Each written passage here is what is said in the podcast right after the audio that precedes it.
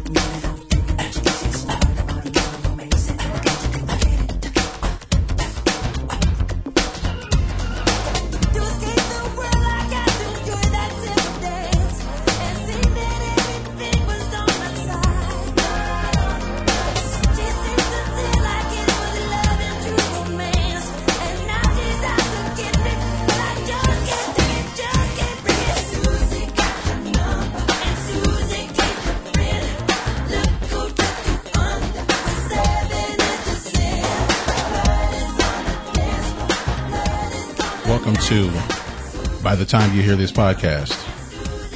I'm Greg, I'm Ben. and we are back with another episode, and we are also live on Facebook. Yeah. Who is Susie? Who is Susie? And how did she just get people's numbers like that? Is she related to Annie? and are they both okay? See, Annie was not okay though. No, Annie was not She- okay. She, got struck down. yeah. And Susie is the person avenging Yeah. And that's why she's got your number. She's Annie's sister. She's Yeah. been collecting phone numbers because that's her method of detective work. that's ridiculous. It goes all the way back to the detective, the private eye that was following Michael Jackson in the Billie Jean video. This is all connected, people. Yeah. There was a story going on. Yeah. And if there wasn't, we'll make one. All right. So uh, again, thank you to everyone. Yeah. Um, who has listened so far, who has downloaded, who has told people about it, or anything like that. We definitely do appreciate it. Um, and uh, if you are watching this on Facebook Live, or if you have downloaded this podcast and you want to tell someone about it, uh, you can tell them a lot of different things about where they can find us. Uh, one is our website, by the time you hear this.com. Uh, blog style website. You see all our episodes posted and includes links and videos to um, music news that we have talked about and uh, also a description of each episode. Uh, you can also follow us on Facebook. We're on Facebook Live right now. Yep. This is our first Facebook Live episode, and we are we're live right now. Going to you can go to by the uh, search by the time you hear this podcast, or go to facebook.com slash by the time you hear this. Um, if you want to listen to it as a podcast, there are lots of different places you can go. Of course, you can go to um, Apple Podcasts, aka iTunes, which is what I prefer. No shade. also uh, Google Play. Um, let me pull up the list again. Whatever. Uh, Podomatic is uh, they host the um, the RRSS feed. Uh, you can subscribe there. Uh, Castbox, Satchel Podcast Player, TuneIn Radio, Overcast, and Auto Radio, and many other aggregate podcast apps or websites to where you can stream us for absolutely free. Free 99? I'm not doing that. Oh.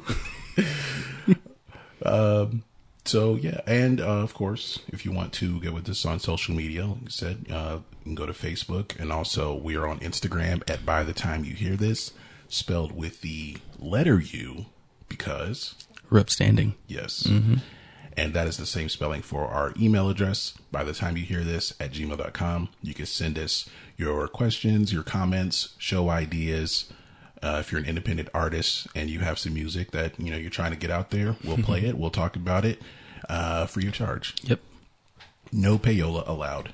Did you share this on your page? On your I Facebook did. page? Cool. I shared it on mine too. Yes. So maybe we get some people.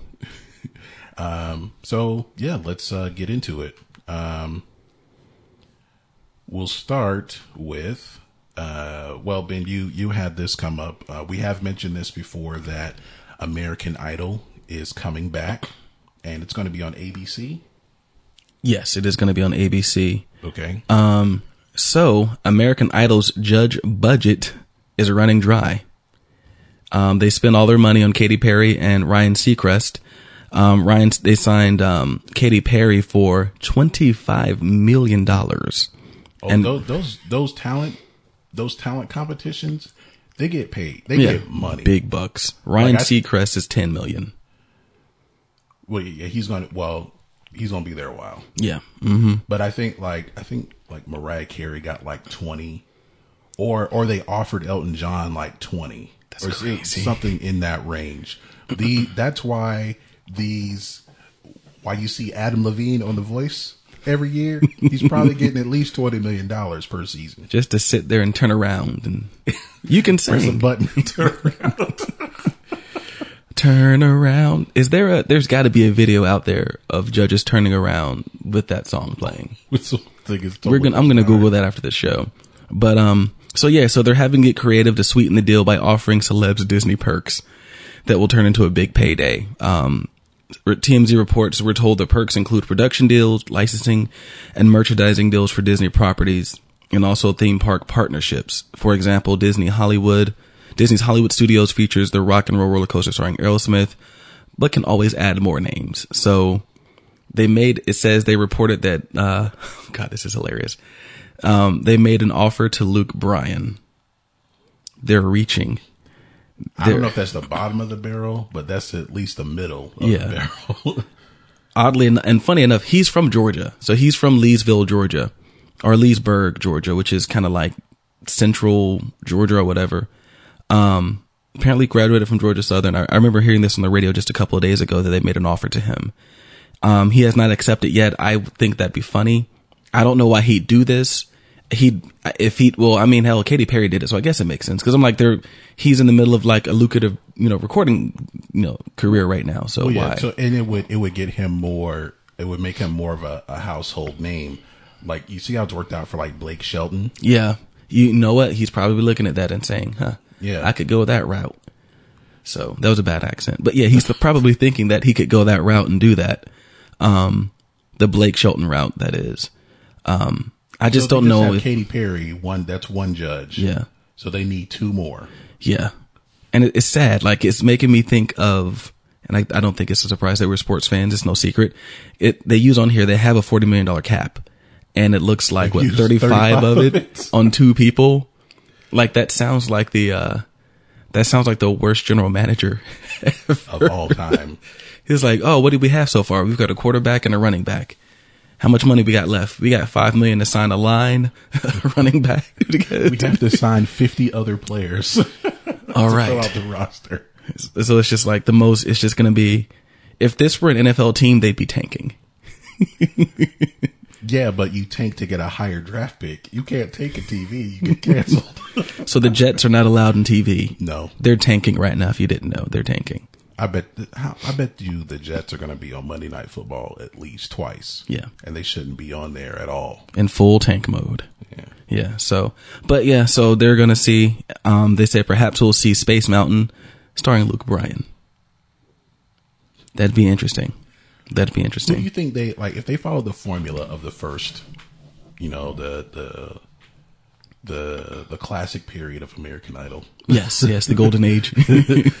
Um, so you have your your pop star. so someone- she's the someone Paula. who's, someone who's more in her prime than Paula. Yeah.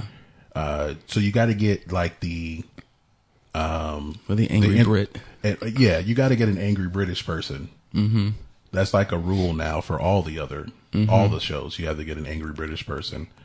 Will he be able to work in this country? You know, with what's going on right now. Well, that's getting a work visa. That that's not related to DACA. Well, I know, but I'm just saying, like, he's trying to kick them all out. So, like, if he applies for, like, you know, a work visa, would they be like, no, we don't Well, need it- all of y'all still would- in our jobs? It would be an issue if that angry Brit had a child born to this country.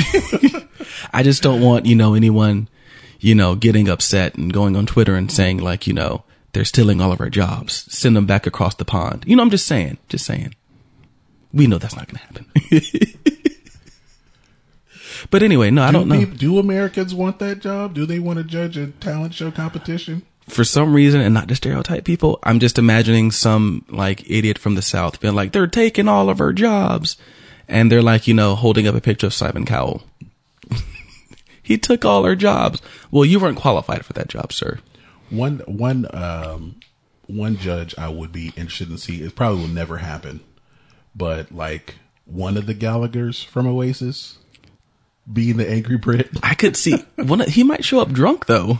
like, isn't Yeah, that's what you want? that's good television. you want you want him to bomb. you you want a crisis. that's good television. You right want to see him hit rock bottom on live TV.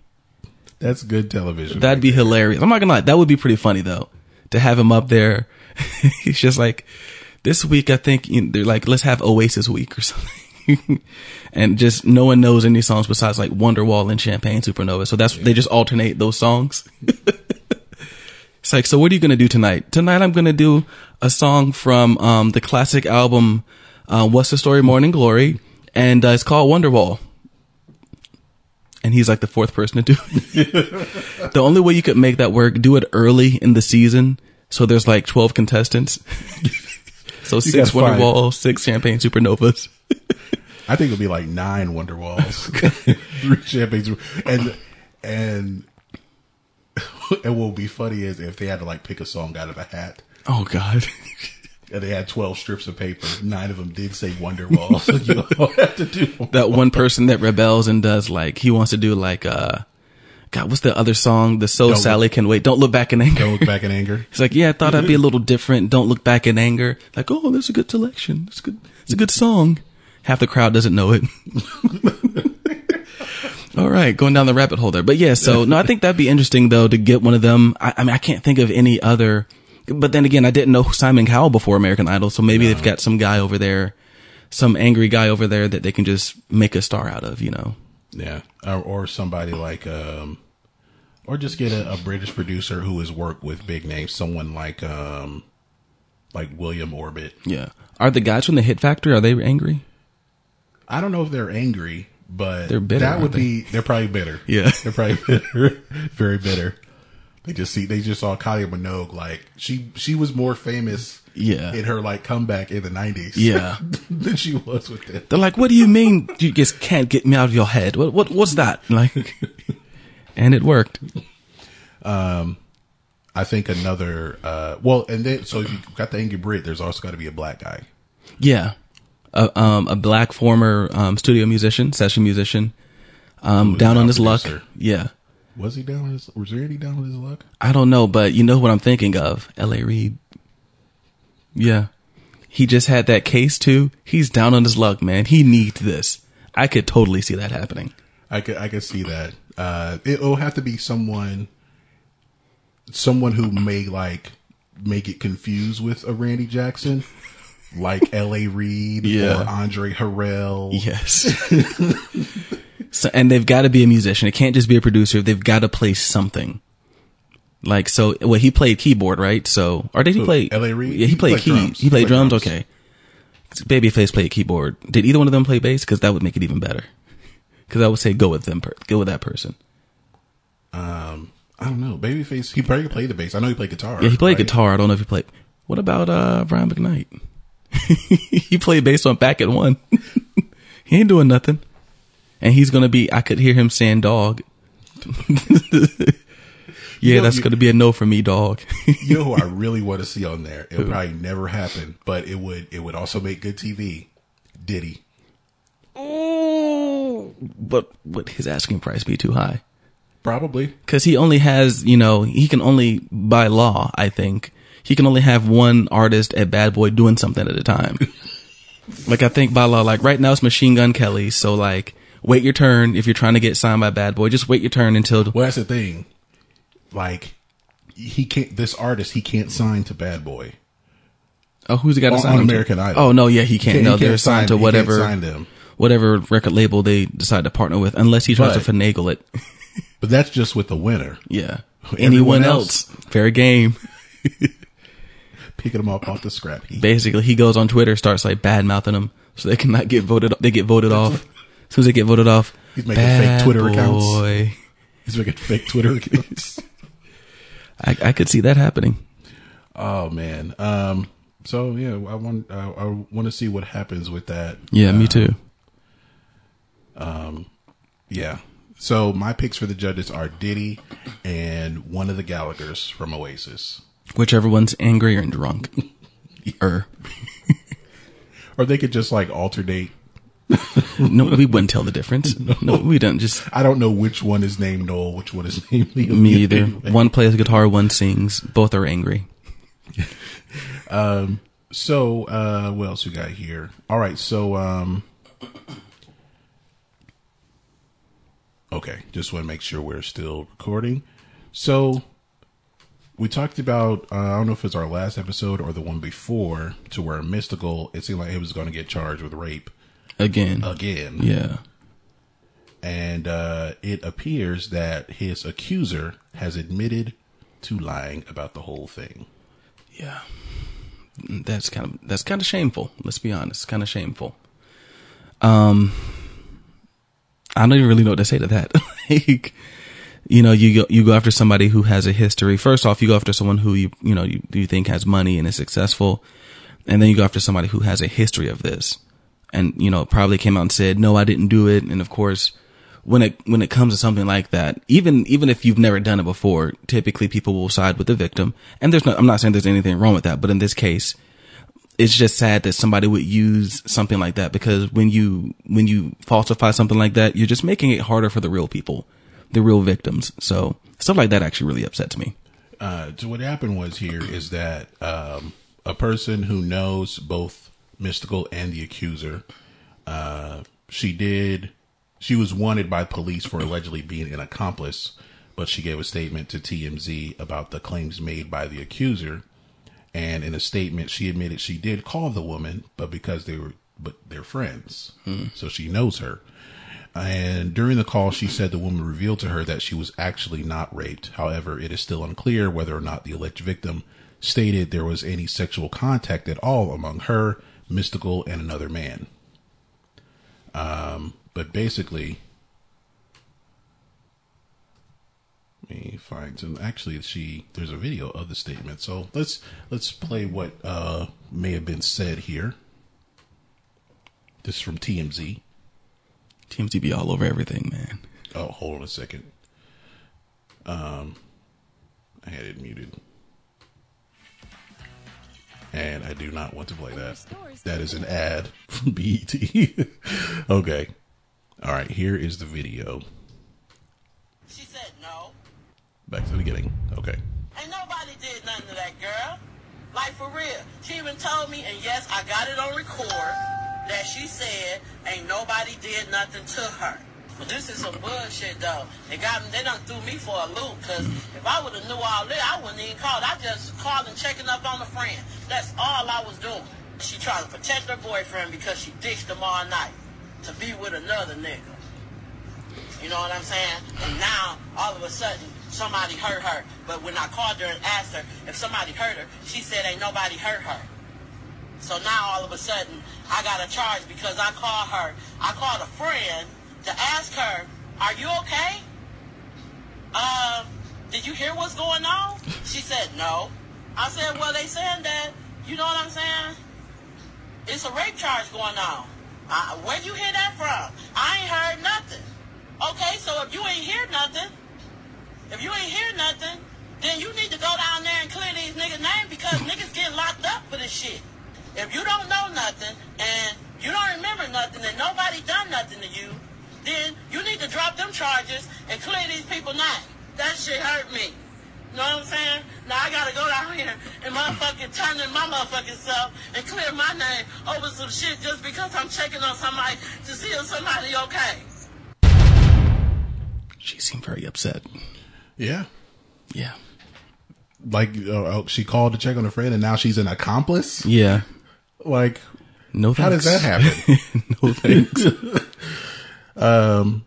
So yeah, this is definitely a, a messy situation, um, and uh, hopefully it all gets cleared up. Uh, whether something happened or not, uh, likely not, yeah, that's what it seems like. um, but hopefully it does get cleared up because that's uh, that's that's awful. I mean, and we, we've seen we've seen that happen before. Mm-hmm. You know, if you remember, uh, what was his name, Brian Banks? Yeah. Yeah. Play for uh, USC. Well, he was going to go to USC. Yeah, he was going to go to USC, play football. He got accused of rape, was sent to jail. I don't know how long he was in jail. It was for a while. It was probably like six, seven years. Mm-hmm. Um, found out she was lying. Found she was lying. She admitted she was lying. He got out. He uh he got to try out for the Falcons. He didn't make the team, but they at least let him try out. Well, no, know. he he did he made the Falcons. He tried out for the Seahawks because he was um Pete. He had history with Pete Carroll, who was coaching USC at the time. okay, yeah, yeah. Didn't make the Seahawks. He made the Falcons, but he didn't. I mean, like he didn't get much playing time. They cut him after a year, basically. okay, Yeah, and it's kind of sad because like he had such a bright future yeah. and just derailed. He, he so- was he was a he was a, one he was a top recruit. Yeah. So, basically. And going back to what I said, like it, it, it makes the life of the, you know, the accused difficult because, um, there's no laws against, you know, publishing the name of, of, of a, um, of a rapist, basically, or an alleged rapist, basically. You can just do it right off the bat. And what's interesting about this, the way she, the way that this woman described what happened, Mm-hmm. it basically seemed like the the accuser and her boyfriend went to a club or some kind of event. Yeah. Mystikal was there. Mm-hmm. She ditched her boyfriend to hang out with Mystikal. Yeah. And and if, did she sleep with Mystikal or somebody else? We don't know. Nope. But my I'm just I'm just spitballing here. I think she did sleep with Mystikal. But to make it seem like she didn't willingly, so she wouldn't look bad in front of her boyfriend or whatever, or her boyfriend's going to dump her, or he, he's Get upset or something, yeah. she cheated. So, so to keep him, she said she got raped Yeah. that I know that sounds far fetched, and you know I don't want to get into victim blaming But or anything like that. But something like that can happen. It's- that is a totally happened. realistic Yeah. possibility. Mm-hmm. And you just make it harder for people in the future. You make it hard for people who actually did, you know, were victims of sexual assault. Like you make it hard for them in the future, um, because there are a sect of people out there who will run with stuff like this and be like, "See, it happens all the time," and it doesn't happen as much as as they will say it happens, but it does happen, and it speaks louder than you know than the ones that you know are telling the truth. Unfortunately, for some people, so not a, not a cool thing in my book. No, definitely not. Um, so again, hope that it does get cleared up. And if he really did it, then I hope that you know there's justice. Yeah, If he And, really did it, you know, he goes to trial, he goes to jail. Yeah. if it really happened, you know. But if it didn't, it's, it's fishy to say the least. yeah, you know? at this point. And I hope whoever that woman is works out whatever she's trying to work out because she sounded pissed. she sounded Yeah. really hot. So I mean, if she if if she was friends with this woman, and now she might go to jail because, um, because she called to check on her. Somehow, somehow that turns into being an accomplice. That's just Yeah. That's just weird. And, um, Trump's America. Um, all right.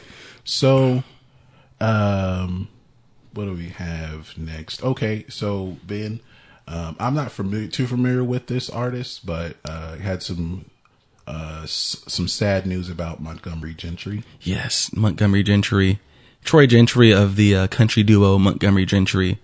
Um, not they they never really crossed over and had a lot of crossover success. So really, you'd have to be um, you'd have to be somewhat of a country fan to really know who they are. But um, Troy Gentry of Montgomery Gentry um, has died, has passed away. Um, died in a helicopter crash um, earlier today. Yeah, near Medford, New Jersey. Um, was only 50 years old. You know, not that old, especially by today's standards. Um, looks like he was um, scheduled to perform there. He was riding with his uh, with his performing partner um, Eddie Montgomery. They were they had a series of country hits to the 2000s, uh, five number ones. Um, I mean, it's just sad. There's not a ton of information out there on it right now. I mean, I guess maybe they'll uh, you know do their investigations and everything like that. This is pretty breaking news. Just broke. It's what 9:30 right now. This broke at about four o'clock, so it's still pretty new. It looks like they announced it via their Twitter, the Montgomery Gentry Twitter, and um, you know when I did a search for it, a lot of outpouring from the country music community of just you know prayers and things like that. So it's kind of sad. Survived by two daughters and his wife. Yeah. Um, rest in peace to Troy Gentry. Yeah. Um, not familiar with their music. I, I've heard that name. Yeah. I, you know, it. I thought it was one guy because Montgomery sounds like somebody's first name. Yeah, that could be a That could person. Somebody's first name, but Uh, Mr. Montgomery Gentry. yeah, I've heard, I've heard that name a lot. Um, but that is definitely sad, and for it to be a, um, you know, in a in a helicopter crash like that, that's yeah. definitely um definitely sad. So rest in peace to Troy Gentry. Um in some some more sad news. Yeah. Uh I think this one hit both of us. yeah. Um Walter Becker, uh guitarist, bassist and co-founder of Steely Dan, uh passed away at age 67. This was on Sunday. Yeah. We're recording on a Friday. Um 67 years old. It was announced on his official website. Uh no uh, details about the cause of his death uh, were provided. Um, Donald Fagen, uh, basically, Steely Dan was Donald Fagen and Walter Becker, and a bunch of really and- good musicians. and the best musicians they could find. Yeah. but this was this was uh, Becker and Fagen's thing. This was their project. Um, uh, Donald Fagen wrote a tribute to Becker, saying, "Walter Becker was my friend, my writing partner, my bandmate."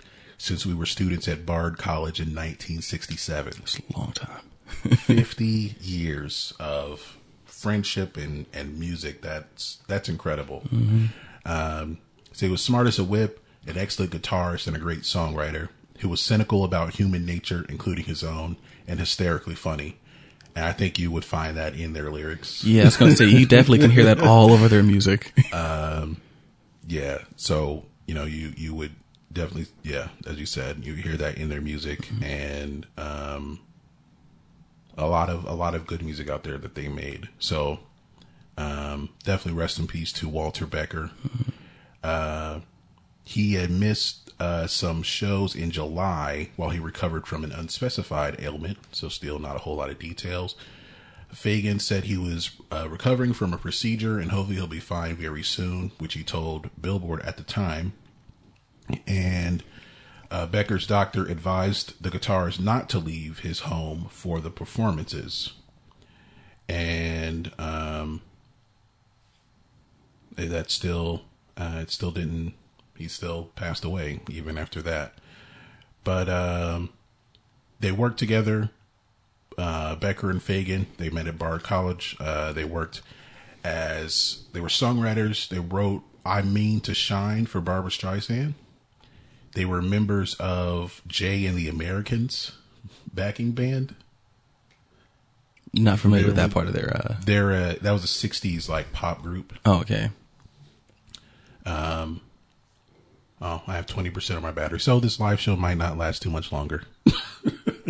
Oh, that sucks. Yeah. Oh well. Um so um well then they moved to the um they moved to California and to form Steely Dan, which yes is named after a sex toy in William S. Burroughs' book Naked Lunch. And um yeah, and then you know the rest is history Yeah. from there. Wasn't aware of that. You didn't know there that the band was named after a sex I toy? did not know that. That's crazy. Yeah. Um, yeah, pretty much. Uh, and uh, they were inducted into the Rock and Roll Hall of Fame. Um, I'm not sure exactly what year. 2001. 2001, they were inducted into the Hall of Fame. And they are also famous for uh, winning Album of the Year back in 2000 in over the heavily favored Marshall Mathers LP by Eminem. Oh, I didn't know it was that. I didn't know it was that year. yeah. Oh wow. Okay. So uh, rest in peace to uh, Walter Becker. Um, So we have a, uh, you know, of course, there's been an outpouring of support for um, relief from Hurricane Harvey in the um, East Texas area. Oh, you could say Houston, but I think it's a lot of East Texas. Yeah. especially towards the uh, towards the Gulf that was affected.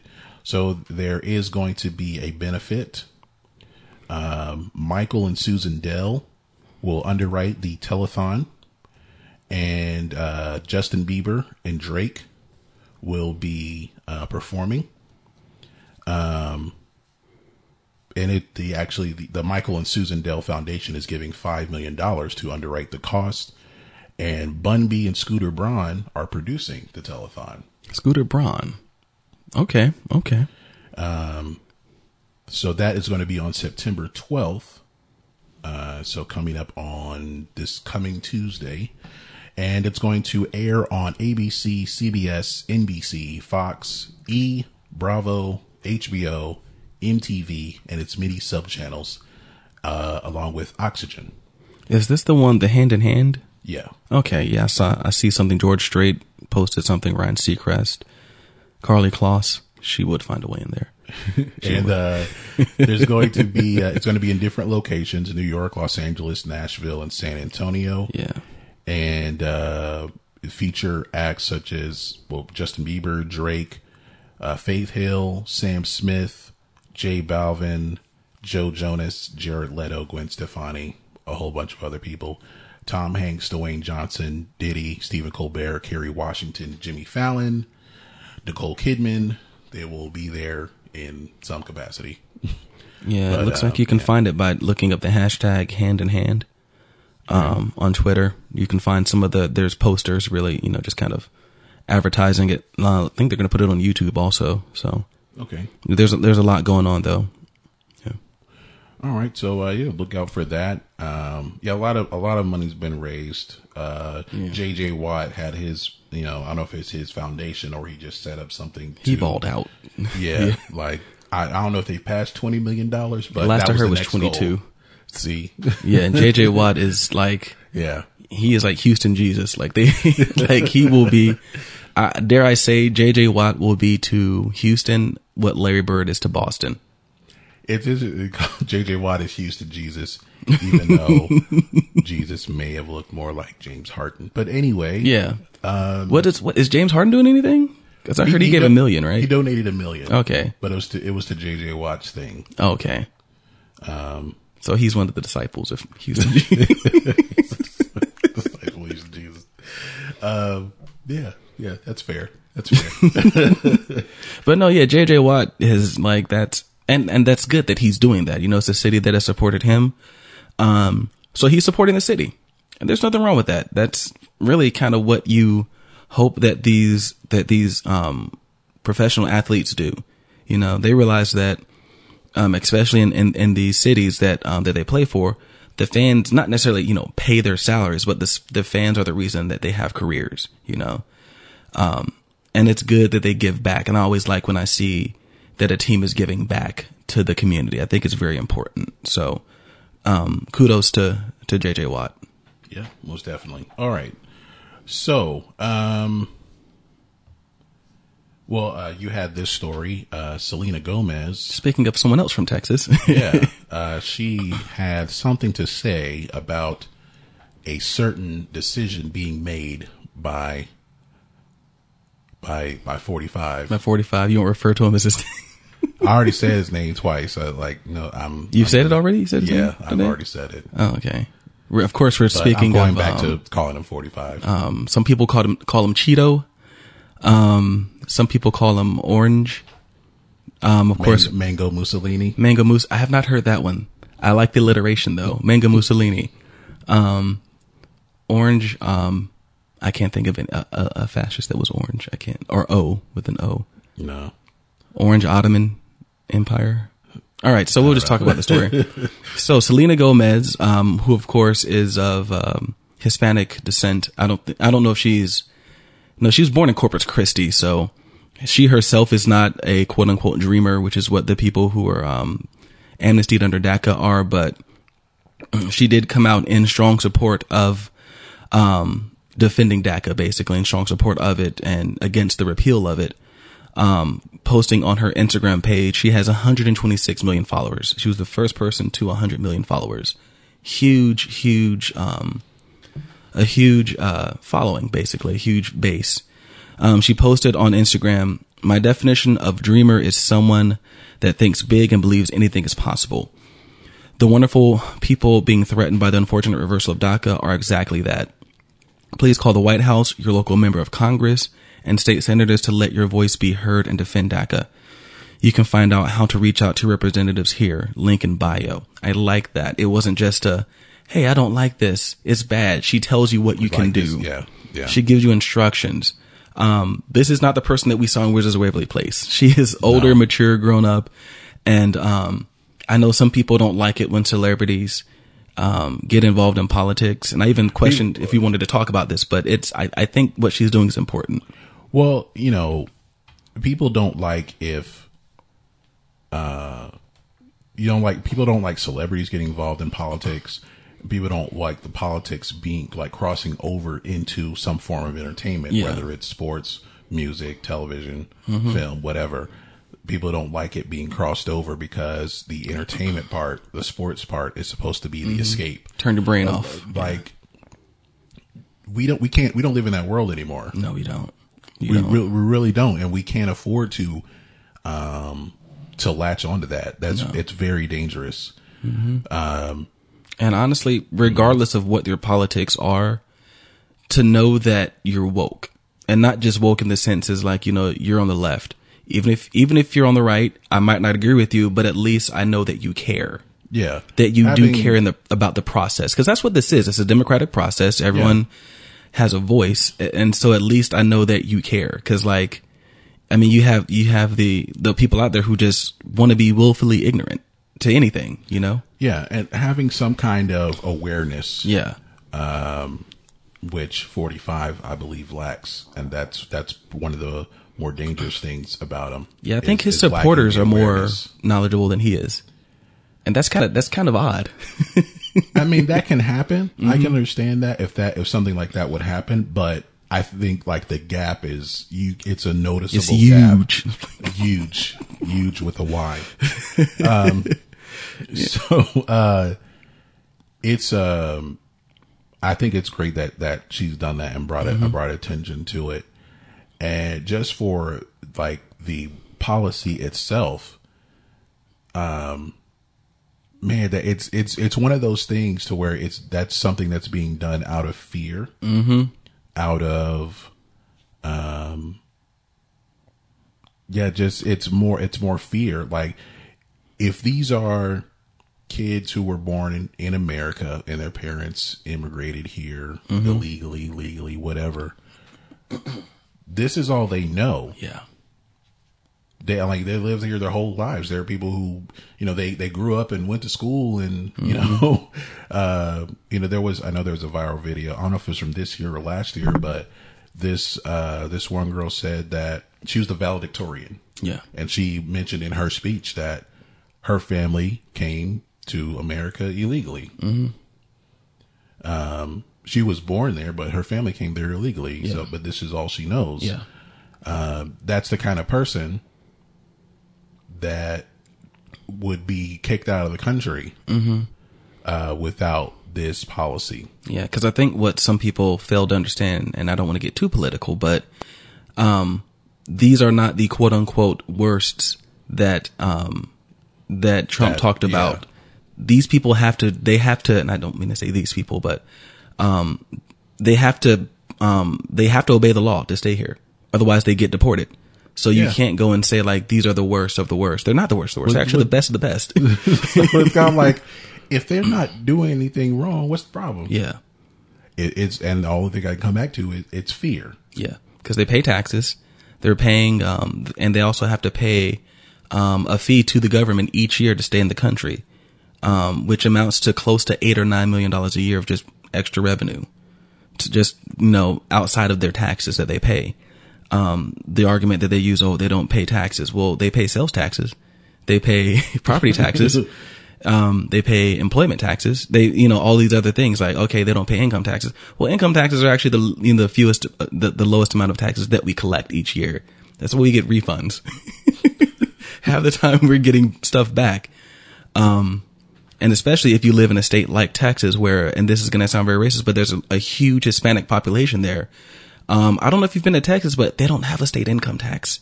So their Neither sales tax Florida. is higher. Same thing in Florida. So their sales tax is higher. They have tons of toll roads that you have to pay. So I, I throw that argument out the window. I don't, I don't even listen to people when they say that. Um, and yes, this is being done out of fear and ignorance. Yeah. So, because I guarantee you, the guy from Canada, um, who's stealing the high powered jobs, the high level jobs, isn't being you know, questioned and told to go back. He's not being told to brush up on his Spanish. I saw someone post that on um, the Donald subreddit on um, on Reddit, which is just sometimes it's the worst thing you've ever seen, and then sometimes you have to wonder, is it even real? Yeah. because it's so it's it's it's just one of those things where you're just like clearly this is a, a joke but they're so serious Yeah. yeah it's like a train wreck you know but we digress yeah. So call your elected officials, Mm-hmm. uh, call the White House, uh, all hours of the night. and you can find her at Selena Gomez on Instagram follow Yeah. her I follow her um I never see her post though because I, I think I follow too many people so Yeah, they don't have it now to where everything's in order. It's like basically kind of like how the Facebook feed goes. yeah it's really weird so I never see her posts You gotta like, um, turn the notifications on or to make it. I, I don't, there's something you can do to make it specific to where okay, I will see all that person's posts, but it's Yeah. it's kind of weird. But anyway, um, so. Uh, of course, we'll update you on the charts. Um, we're going to do it a different order this time. Uh, just real quick, the top of the gospel charts includes a song featuring Nicki Minaj. How do you do a gospel song with a name like that knowing what it means do they just say Nikki No, And they don't when they they play the song featuring. I guess because of the way it's spelled, no one thinks that. I would just. But she it- has a lyrics that say, "Beach house vibes maneuver the jet ski because I serve a God that parted the Red Sea." Multi-million dollar commercials for Pepsi, from food stamps to more ice than Gretzky. Anyway, um, Oh boy, so am I reading this correct? John Mayer tried to flirt with Nicki Minaj. Oh boy, I knew he liked women. I knew he. I knew he liked them thick. Okay, but anyway. he been messing with them blondes all his life and see where it got him. Oh god. Anyway, um, mm. so we'll start with the we'll start with the Billboard 200. Uh, these are the top albums. Number one, debuting at number one is "Love Is Rage 2" by Lil Uzi Vert. Number two is "17" by XXX Tentacion. I like to call it XXX extension cord. um, apparently he he's like he's like an he's more of an emo rapper than a mumble rapper. I feel like all of them are. Part well, yeah, he's he's more emo than than all of them, I guess. I guess that's why this getting punched on stage hurt his feelings so much. Debuting at number three, like XXX Tentacion debuted at number two. Debuting at number three, Villains by Queens of the Stone Age. I'm glad to see they're doing stuff still. Debuting at number four, so the top four are all debuts. Oh, wow. Number four is Fifth Harmony by Fifth Harmony. Um, did see they threw some shade at one of their former members at the Cabello. VMAs. Yeah. Um, number five is Damn by Kendrick Lamar. Debuting at number six, Cozy Tapes Volume 2, Too Cozy by ASAP Mob. Debuting at number seven, Happy Endings by Old Dominion. Number eight, American Teen by Khalid. And number nine, Project Baby 2 by Kodak Black. And number 10, debuting at number 10, A Deeper Understanding by The War on Drugs. That's an interesting name. Who are they? I've never heard of them before. Um, I don't, I'm not familiar with them. Hmm, we'll have to check them out. I'll, I'll check them out later. They look like a rock band. Okay, so they're a hipster rock band then. Yeah. Oh, def- definitely. With a name like that, yes. Uh, so we'll go to the artist charts, and this will kind of get the conversation going here. Number one, of course, we predicted it last week, and I mean I don't want to take too much credit for it, but yes, it's Taylor Swift. Number one. Number two, Lil Uzi Vert. Uh, jumping into the chart at number three, Queens of the Stone Age. Number four, XXX Tentacion. Number five, Imagine Dragons. Number six, Kendrick Lamar. Number seven, the most influential artist in black music. Number eight, Bruno Mars. Number nine, Canadian John Mayer. and number 10, Old Dominion. Oh, I'm sorry. I, I gave him the name. I didn't refer to Imagine Dragons as the 2K Legends. Oh no! You know what? I don't think they have a song on the game this year. Uh, well, Maybe they lost favor. the 2K retired Legends. Yeah. Um. So, yeah. Uh, she's number one, of course. And she, uh, what else did she do? she ended the streak, man. Yeah. The streak is over. The number one song on the Hot 100 is no longer Despacito. It is Look What You Made Me Do. It's the Kanye the fake West- news of pop music. The Kanye West diss track. the Katie diss track, the Calvin Harris diss track, yeah. it's just the diss track, man. It's this the look what you made me do. The- yeah. And what did we make her do? We made her diss all these people. Jack Antonoff, I hope you're proud of yourself. I'm I'm sure he's fine. He's he's spending that money. yeah. Uh, so yeah, that song is number one. Last week it was number 77. That's a huge jump. That is a huge jump. Uh, Yeah. All right. Let's get through this list. Uh, number two, Despacito. So they fell to number two. Uh, number three, Bodak Yellow, parenthesis, Money Moves by Cardi B. Uh, number four, Wild Thoughts by the Nick Fury of pop music featuring Rihanna and Bryson Tiller. Number five, Attention by Charlie Puth. Number six, Believer by the retired 2K Legends. Yeah, I just checked. They're not on there. Yeah. Number seven, Unforgettable by French Montana and Swae Lee. Number eight, There's Nothing Holding Me Back by the Canadian John Mayer. Number nine, 1 800 273 8255, which is by Logic featuring Alessia Cara and Khalid. Khalid. Khalid. It's Khalid.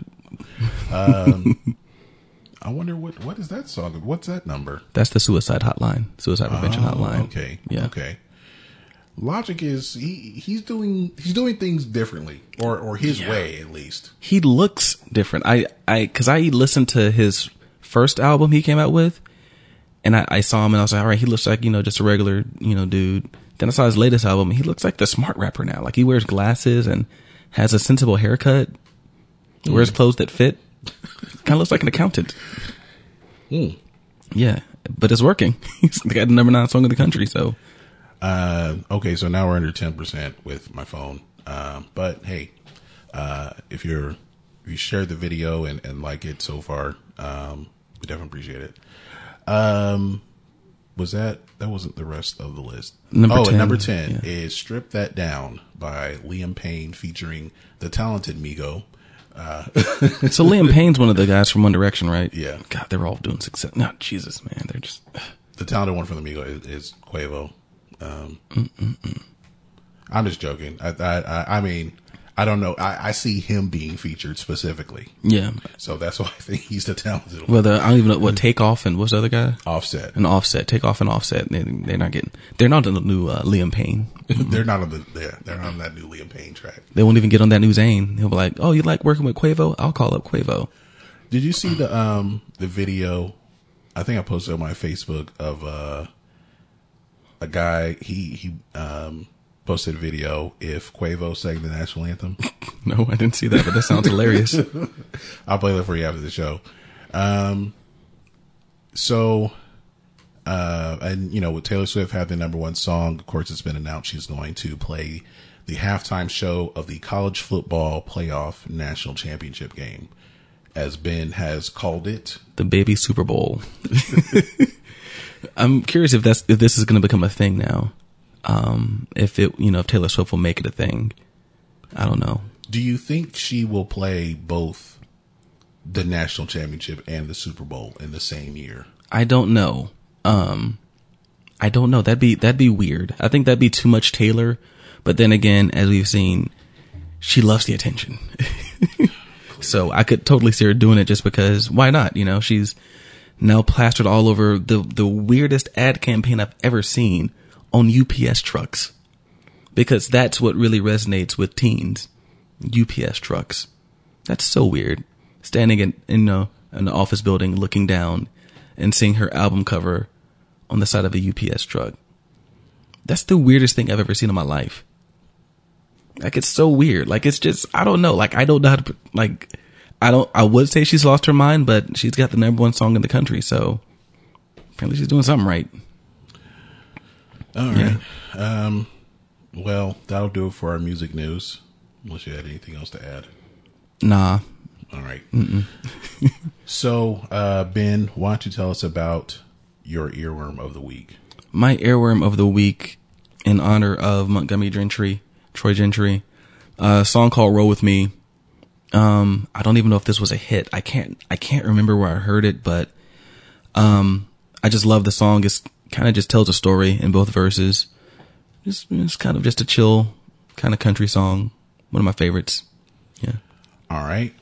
So, this is Roll With Me by Montgomery Gentry from the album Back When I Knew It All. And we'll be right back.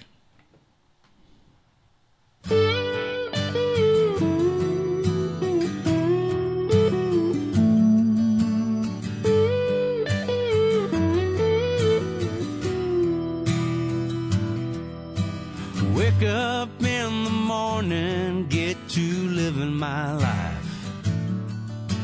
Making sure I'm all that I can be. Went to church on Sunday, there was a moment that came. I swear it was like the Lord spoke right to me. So now I'm slowing it down and I'm looking around and I'm loving this town and I'm doing alright. Ain't worried about nothing except for the man I wanna be. I'm thinking maybe it's time to be living the rhyme when I'm singing a song about nothing but right. And it sure be nice if you would roll with me.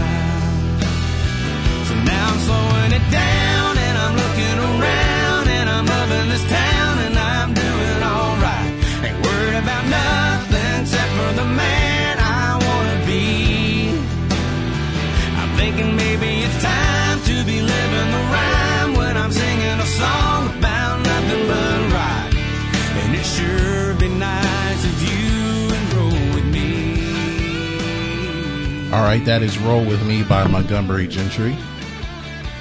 To pay tribute to Troy Gentry from their album Back When I Knew It All.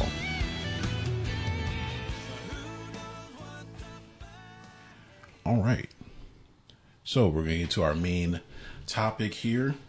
The main event. The main event. Speaking of main events, did you see uh, that beating that uh, the Patriots took last night? I, I saw a little bit of it, man. Um, That was bad. Cowherd compared it to when uh, Floyd beat Conor. Apparently, that dude he's still walking around hurt. Like he's like he was like he was like man that fight was brutal. He was like um, Mayweather was like smiling in between rounds and you know didn't even sweat. Wasn't sweating after the show. Meanwhile, Conor still has a black eye. Well, here's the thing, though. Uh, somebody said once, um, once Floyd realized that Conor couldn't really knock him out. just played with him. Yeah, Yeah, He just toyed with him. Had some Like, he- fun. He, he could stand right in front of him. Yeah. So yeah, that, I thought that was kind of funny though. But yeah, I was the only thing that would have been better if that was the Falcons giving them that beat down. So They play they play each other this year. Yeah, I think it's like week seven or eight. So, So we'll see. oh yeah, we gonna beat them down. If they couldn't, if they couldn't handle the Chiefs, Yeah, but the Chiefs are are a decent team. I know, and we're a great team. Yeah, We'll see about that. they sleeping on us, man. Sleep on us all you want, though. Still hungover. All right. so so uh, we have um, well our topic. We started it with blood on the dance floor. Uh, one of those like really obscure Michael Jackson singles, if there is such a thing. Yeah. Well, I mean, that was the period of time where it was between Invincible, but after History. Yeah. And a lot of people just weren't, you know, like, cause there was that song and he did that Ghosts song where he Yeah. had like, the long form video. Just a lot of people weren't really feeling Michael Jackson around that time. I don't understand why. I mean, he was releasing good stuff. Yeah. Just had to go find it, you know? um, so uh well as if um if you followed our instagram uh i'd only put it on the instagram story or if you follow us on instagram i made a post about it that this is september is going to be michael jackson appreciation month in which um we will have each episode for this month will be related to Michael Jackson. And by the end of the show, we'll tell you what the next Michael Jackson related topic will be. Thought you're gonna be like, by the end of the show, you'll be sick of Michael Jackson. All right. So, um, this is a because five. Five. Why? Because. Five. Five. Yeah. Because five of Michael Jackson songs in which we pick our top five. It's probably more our favorite five, but whatever. Yeah, it's gonna be my favorite five. that's, that's how these lists go, baby. uh, of Michael Jackson songs, and um, of course, it's really because seven, but because five sounds better. So well, I mean, Watch Mojo does it. They'll have their their honorable mentions. yeah, they have, you know? yeah, they do, they do. So we can do it too. Yes, And exactly. We're, we're better than them. Anyway, Yes, we are. So we pick our top five Michael Jackson songs. These are songs that he performed um, on any of his albums. Uh, we did not use we we. Well, for me, I went through uh, all his albums, and um, all my picks are from three of them, three three different albums. I think yeah. and um yeah so let's just go ahead and get started so ben what is your first honorable mention So my first honorable mention is, excuse me, who is it? From the Dangerous album. Um, beautiful song. Uh, almost cracked my top five, but I don't know, I just couldn't do it.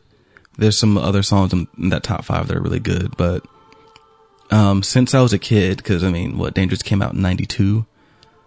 It was eight, eight or nine years old when that came out, and um, I loved this song. And I used to try to sing it as a kid. Like me and my me and my friends, we were all like huge Michael Jackson fans. Like probably half the world was, and um, yeah, we used to always try to sing along to this song. And I was really the only one out of my group of friends that could sing, so they would always ask me to sing it. And yeah, never knew the lyrics though. Um, didn't find them out until I got older. isn't there like a it's like a story Yeah. as you know many michael jackson songs were Yeah. But um yeah, written by Michael Jackson, which it's just in my opinion shows his skill as a songwriter, which I think might be one of his most underrated skills in my opinion. You know, cuz he's this amazing performer, you know, a really great singer, and people don't really think about him, you know, as a songwriter. And he's a good songwriter, and I think really on, on two of the, the two of the songs in my top um in my honorable mentions really show off his songwriting skills. So, yeah. And I never knew this was a single because I, I I had this album. Um, I had the album Dangerous, and I played it out. Yeah, I didn't Was know it was a single. single. Yeah, I didn't know. Um, I played I played the hell out of this album. I loved it, and this was probably um, it's probably my favorite song from Dangerous. Yeah. It's beautiful.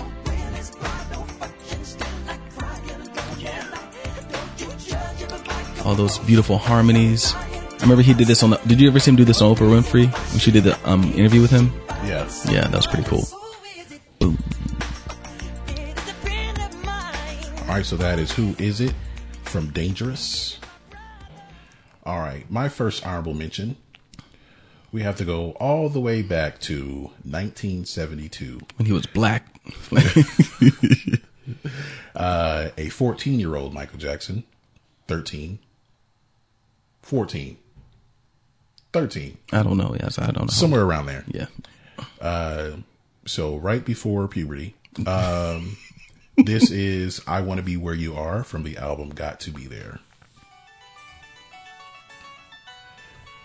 Um, I didn't know this was a Michael Jackson song that was being sampled. There was a song, it was sampled in the film Drumline. It was, a song on the soundtrack was sampled in Drumline. Really? Who who who sampled it? Um, Let me find out. Oh, here's the samples.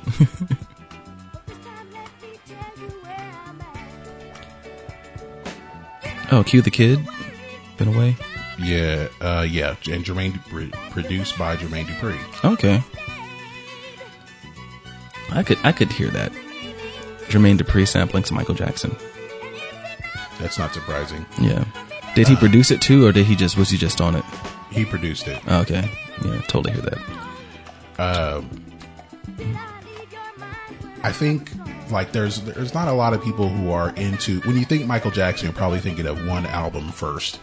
Um, and some people probably think that Off the Wall was his 1st album, solo album, and it was not. Uh, this was actually his first sol- solo album. Um, and it was still during the time.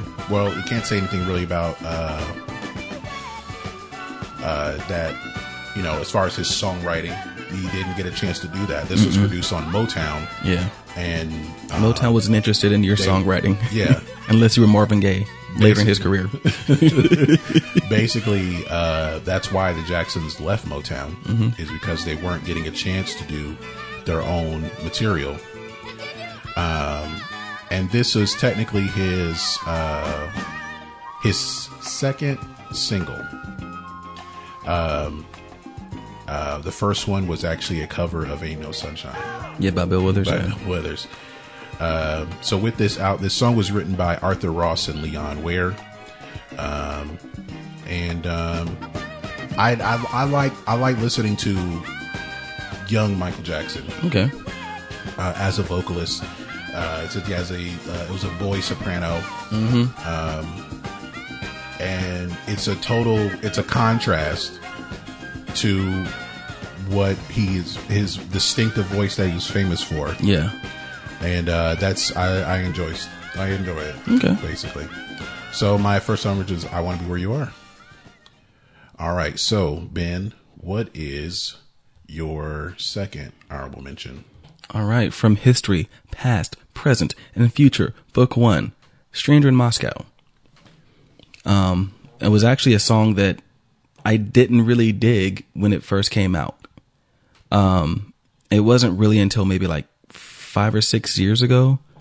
I think I heard you play it at one point, and that's when I started kind of paying attention to it. Um, and really kind of started realizing how good of a song it was. Um, another one's, you know, one of the songs that he, you know, wrote himself. Um, excuse me, and has the, uh, what I kind of defined as, you know, was his sound in the 90s, really after Dangerous, after he worked with Teddy, Teddy Riley on Dangerous, he started having beats like this. like that was his 90s sound. And it was almost like he was making the beats himself, like he was, you know, beatboxing Yeah. in the studio. Um, and it was just like a smooth, you know, and if, I think at first maybe he did it because it was popular, but then I think he stayed with it because I think he just liked it. It just fit his voice.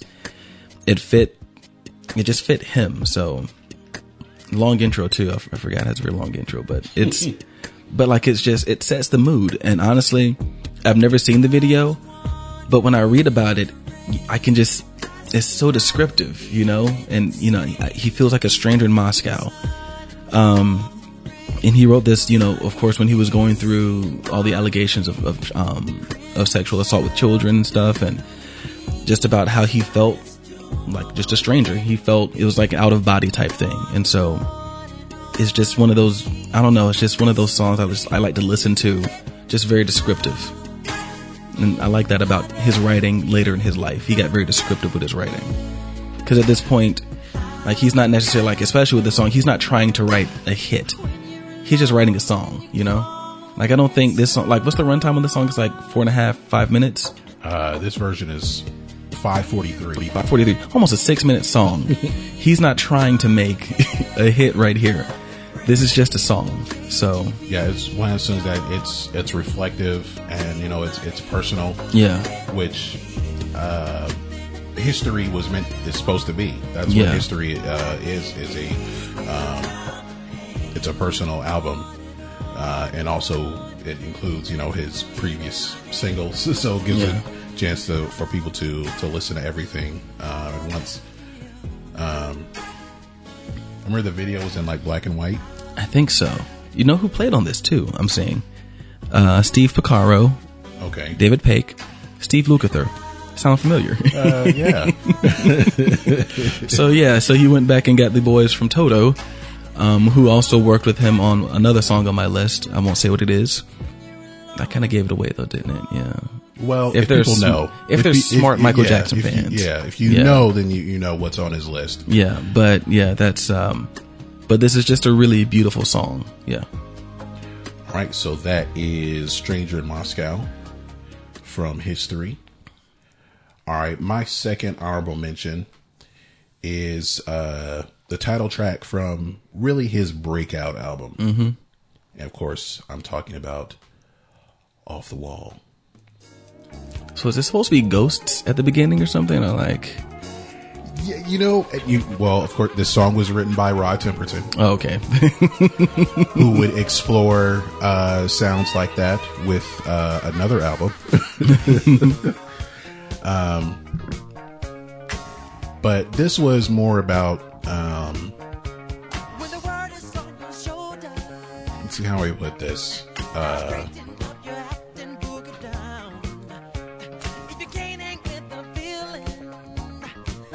This song. then there ain't no well, one like it's this is this is disco Michael Jackson. Yeah.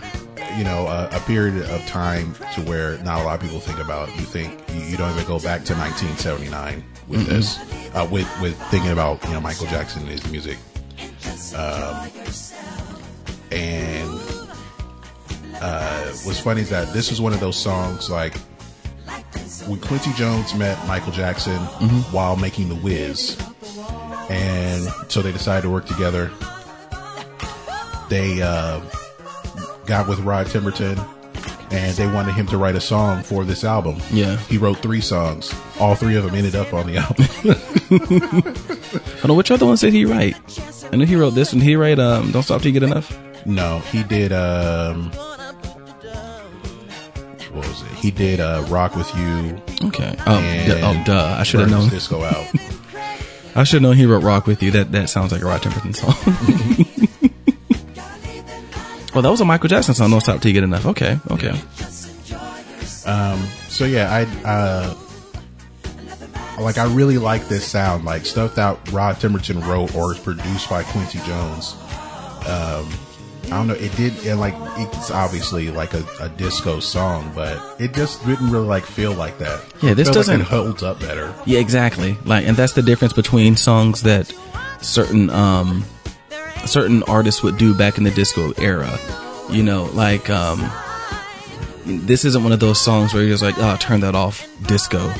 You know, no one does that with this song. You know, you would do that with like, you know, um God, I can't think of that, baby. My heart is full of love, and like that's a disco song. that's someone. Don't leave me this way. Don't leave me this way. Thelma Houston. You might be like, turn that off.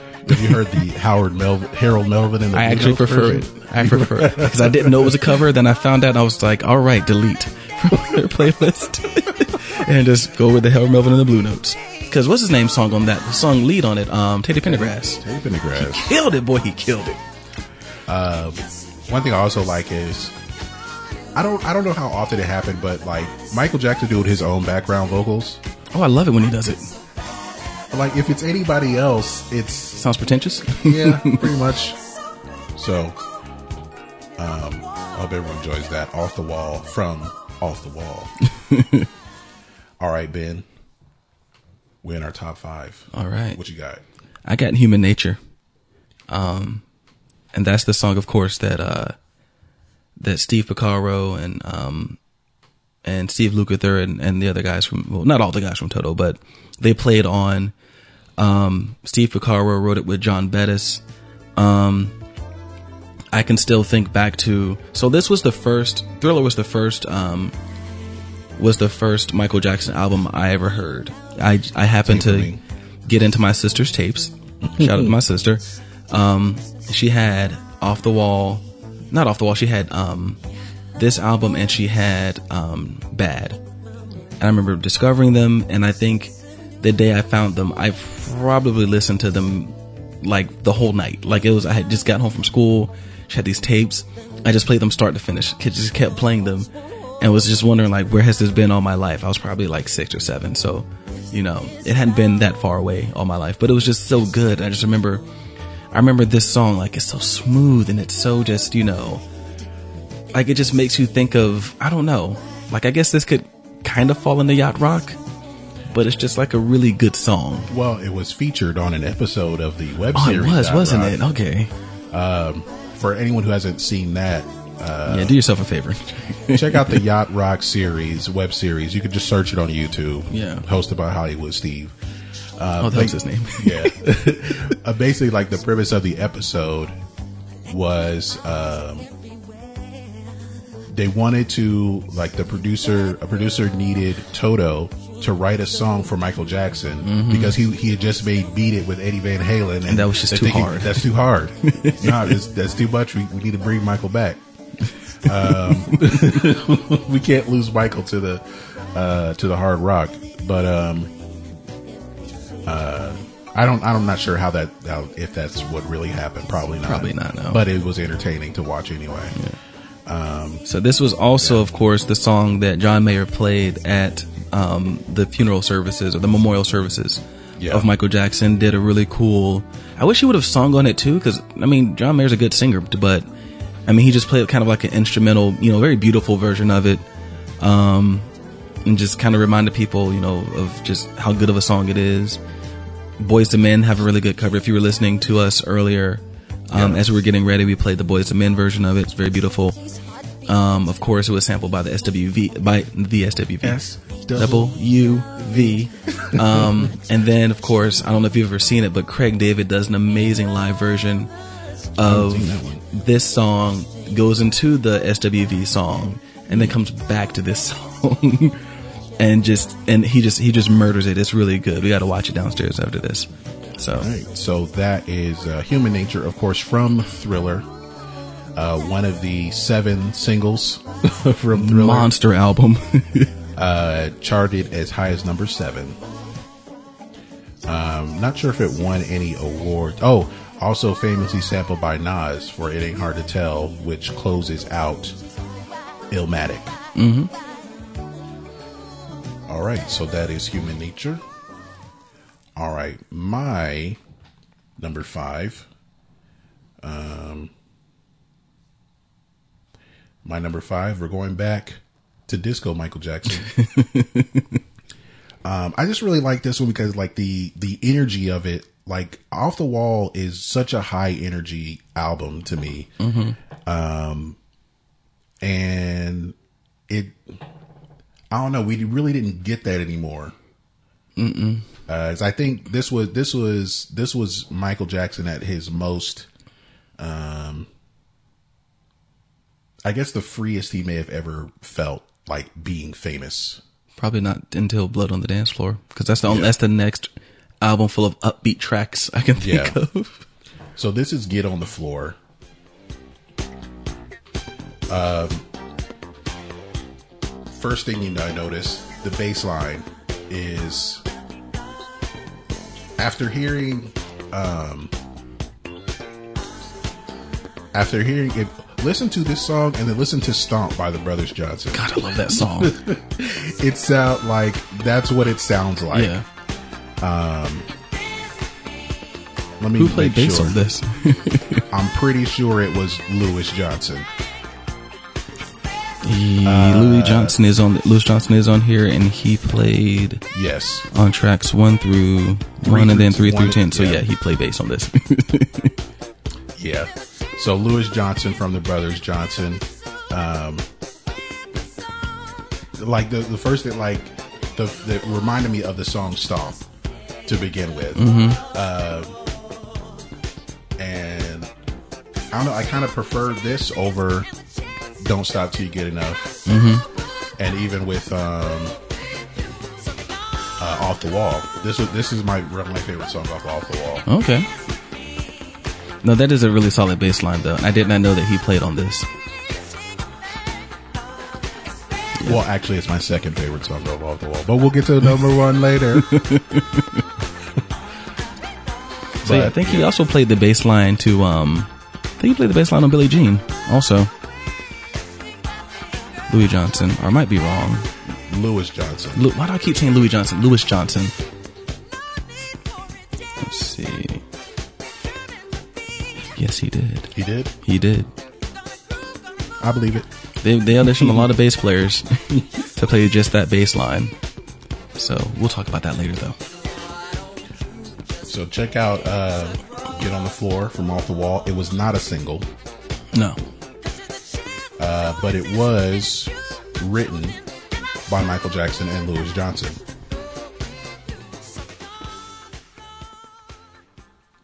All right. So Ben, number four.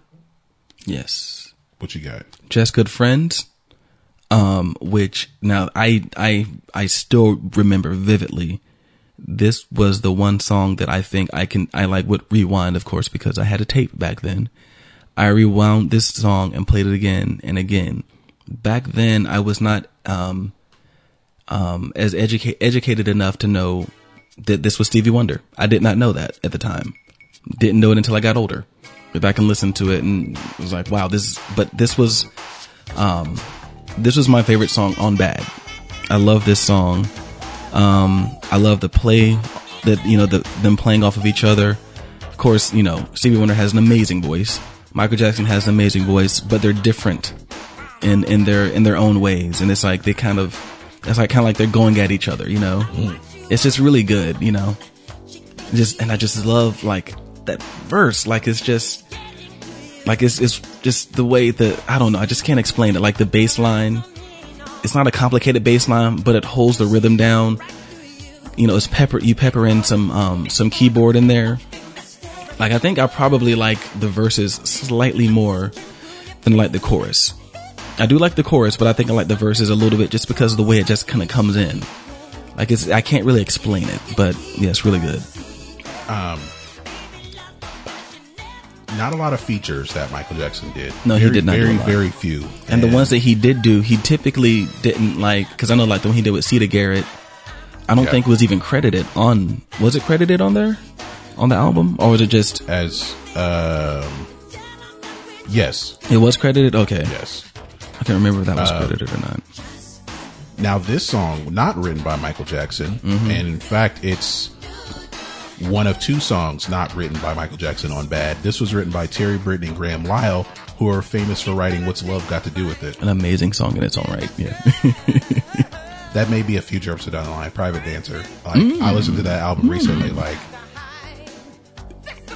it's one of those game changing albums. Yeah. When you, when you think about it. So was, we'll- that was like her comeback album, right? Yeah, that was Yeah, that, was, the comeback album, definitely. Um, interesting. This song was performed only once during Yeah, the Bad that. World tour. that which is interesting enough because I feel like, like, like I said, the Bad World tour had to make up for there not being a tour for Thriller. I'm surprised he just didn't get a backup singer to sing Stevie Wonder's part. Cause I know he had to have some capable backup singers, Find, find a backup singer that can sing like Stevie. but they don't have to sing like him. yes, they do. Sing a Yes, little you like do. him, you know? I mean, I know I it wasn't going to be Sheryl Crow I guess they could have if, if he had Sheryl Crow being um I forgot that girl's name. Siedah Garrett. No, not- no. Um. That was the uh the model from the the way you make you feel. Oh, was she, did she do that on the tour? I think I think so. Like she like kind of like did that like interplay with him. That's hilarious. That's funny because I was thinking I was like, which was she on? But yeah, if she got famous around '92, it would have had to have been the Bad World Tour. Like she couldn't have done the Dangerous World Tour because she was too busy being famous. I wonder how she ended up being a, a backup singer. She was just like a, a teacher, a music teacher. She probably came in like, all right, all right, kids, um, I have an announcement to make. I'm not going to be your teacher anymore. Oh, why not, Mrs. Crow? Why not, Miss Crow? I'm going to be going on tour with Michael Jackson. Oh my God, they got all excited. Oh my God, it's totally okay.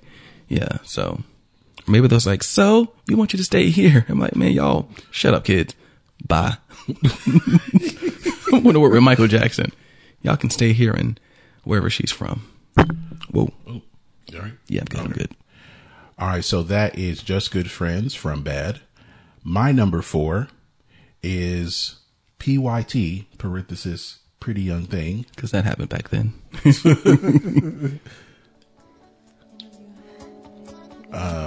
Fun fact: My favorite sample of this is uh, I'd probably have to say it's still um, "Good Life." Yeah. It's a good sample. It's a good sample. There have been some very good samples of this song. The is that a what kind what what what's playing that? What's what's playing what instrument is playing that uh, melody? What that um the beginning? Yeah. I think that's just a synth. Okay. Yeah. Um, this was the final single off of Thriller. All of the seven. Also of seven, the seventh of seven. Um, this song was co-written by Quincy Jones and James Ingram. Really? Huh. Okay. Uh, of course, Quincy Jones, the main producer, aside Yeah. from Michael Jackson on Thriller. Um, and this was kind of, and what's interesting is like, this was the last single, and this was kind of the end of their partnership. What the Quincy Jones? Yeah. Yeah, they didn't, they didn't work together on Bad. Mm-mm. Um, what another thing that's interesting, PYT was never performed live. Really? That's such a fun song. Well, I guess he didn't do a thriller tour, so maybe he didn't want to bring it over to bad. That's such a fun song. Like, I still remember when I would listen to this song, I would just imagine such a lively performance. Like, typically in like a smallish club, and like at the pretty young things part, like I just imagine like a group of girls off to the side, like repeating after him.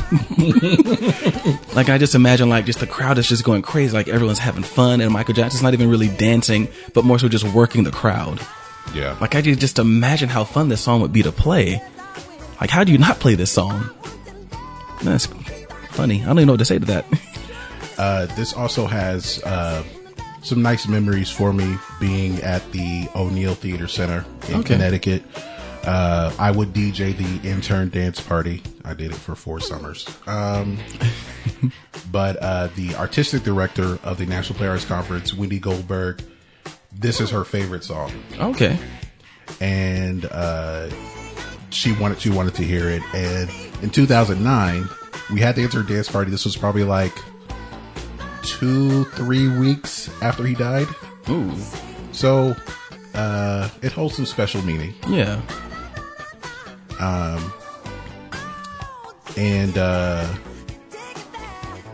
it, I think it's it's uh, if if you ask of like a hundred black people what's their favorite song on Thriller, A lot of people say this, I think a lot of especially women, yeah. especially girls. Yeah, they love this song.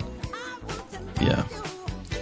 So uh, PYT from Thriller, and uh, Man, we should have had the um we should have had the um the sound clip of of Dave Chappelle saying he made Thriller. All right, so um, that brings us to number three, and uh, Ben and I have the same number three. So we're just gonna introduce So it together. Yeah. Yeah, we're just we're yeah As a matter of fact, you know what? Just play the beginning. yeah. If they don't know it, then they're not fans. Yeah. Yeah, just let let's let that sink in right there. Yeah, one of the most iconic bass lines of all time. It's beautiful. I'm not even gonna say the name of it because you should know what this is. like if you don't know what this is, Something is wrong with you. I bet someone heard that drum line. Like, wait, is that is that hella good? no doubt. Oh, which basically had the same opening beat. Um, but man, this this this song is, and it was, and so this is my, my top three was very hard for me. yeah. My top three was very hard for me because this is one of those songs where, um, of course, you know he does the moonwalk for the first time on live television to this song. Yeah. So you have you know Uh, this dance move he stole. Uh, this iconic video, you know, that you know the the very first on MTV by a black artist. yeah that was put in heavy rotation. Mm-hmm. Yeah, You, so you have this iconic video, of course, where he's like, you know, walking in the and the lights are the floor is lighting up as he walks, the ground is lighting up. You have that in your mind, and then you and have so many movies have like used that. yeah, use that like when you walk on the sidewalk and it lights up when you take a step. I've seen that a lot in a lot of different movies. and then you have this iconic, you know, performance of him in you know Motown 25. the Motown 25. He's got the gloves, he's got the hat, and then all of a sudden during the breakdown, he starts doing the moonwalk, and you're just like. so it's just like you know, and like in my head now, every time I I hear the song in my head, I see him go to one end of the stage, do the little thing, go to the other end of the stage, do the little thing, spin, and then do the moonwalk. I see it in my head every time. See it in my head. Um, this is this is probably his. I think his most iconic song. Yeah, I definitely think this is outside of maybe. No, yeah, this is. I think this I- I- is. yeah, yeah, I think this is this is the signature Michael Jackson yeah. song. Because I was gonna say maybe bad, but no, no. That maybe beat it is up there, but like I like you, this is more signature. Yeah. Be- that, and I think that performance really helped. Like, because that's like, this is the song like you know when people do talent You, you shows. think of moments with this song. Mm-hmm. You think of the Motown 25 performance. You think of the video on MTV. Yeah. You think of the one glove. Yeah. You think of, uh, well, you think of the Pepsi commercial where his scalp was burned. Yeah, you think of the uh, the the black suit with the pink. You think of the other Pepsi commercial with Alfonso Ribeiro, Oh yes. in which they changed the lyrics. Mm-hmm. so yeah, it's just one. It's it's up there. It's it's you know, when whenever you see someone do a talent show where they're imitating Michael Jackson and they want to throw on the moonwalk, you- they throw this song on because it, it's just you know, yeah, and aptly covered by um by Chris Cornell. Very beautiful, haunting cover. He kind of slows it down a bit, um, and makes the lyrics a little haunting. You're just like, ooh, this is kind of a creepy song. yeah. It's supposed to be about a, uh, It's about a groupie. yeah. and it's a very um but it's like very upbeat like there's some very you know disturbing lyrics in here but it's like you know like oh that's a nice bass line you want to dance and here does the more right here uh uh uh so yeah but even just to talk about the music like this bass line so solid so so so so solid um yeah I- yeah This song is considered uh, post disco. that's the thing That was a thing between like 80 and 83. You know, I do think we talked about that. like post, you can have post anything. like I want to know what post classical was like. is jazz post classical? Like is Is there a post jazz? blues? I don't know. Blues and country blues. Robert Johnson is the first post jazz artist. like it's just like, oh yeah, like oh yeah, he's post hip hop. He's still doing hip hop, but you know it's different. So it's post hip hop. I'm trying to see what awards this won as well. It won, it won a lot. I just know it won Um, two. Grammys, one American Music Award. Sometimes you forget that the American Music Awards are a thing. That was a big deal. The American Music Awards. Yeah, back It I still really remember Was. back in the day when I was younger. Yeah, it big really deal. was. Not anymore though. Even New Edition go.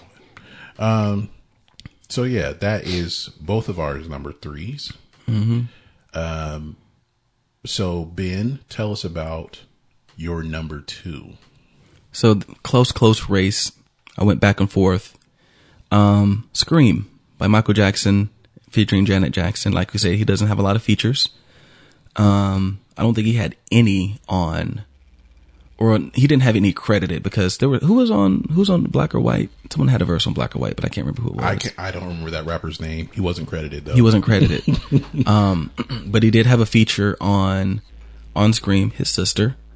Um, and this song, amazing. It's aggressive.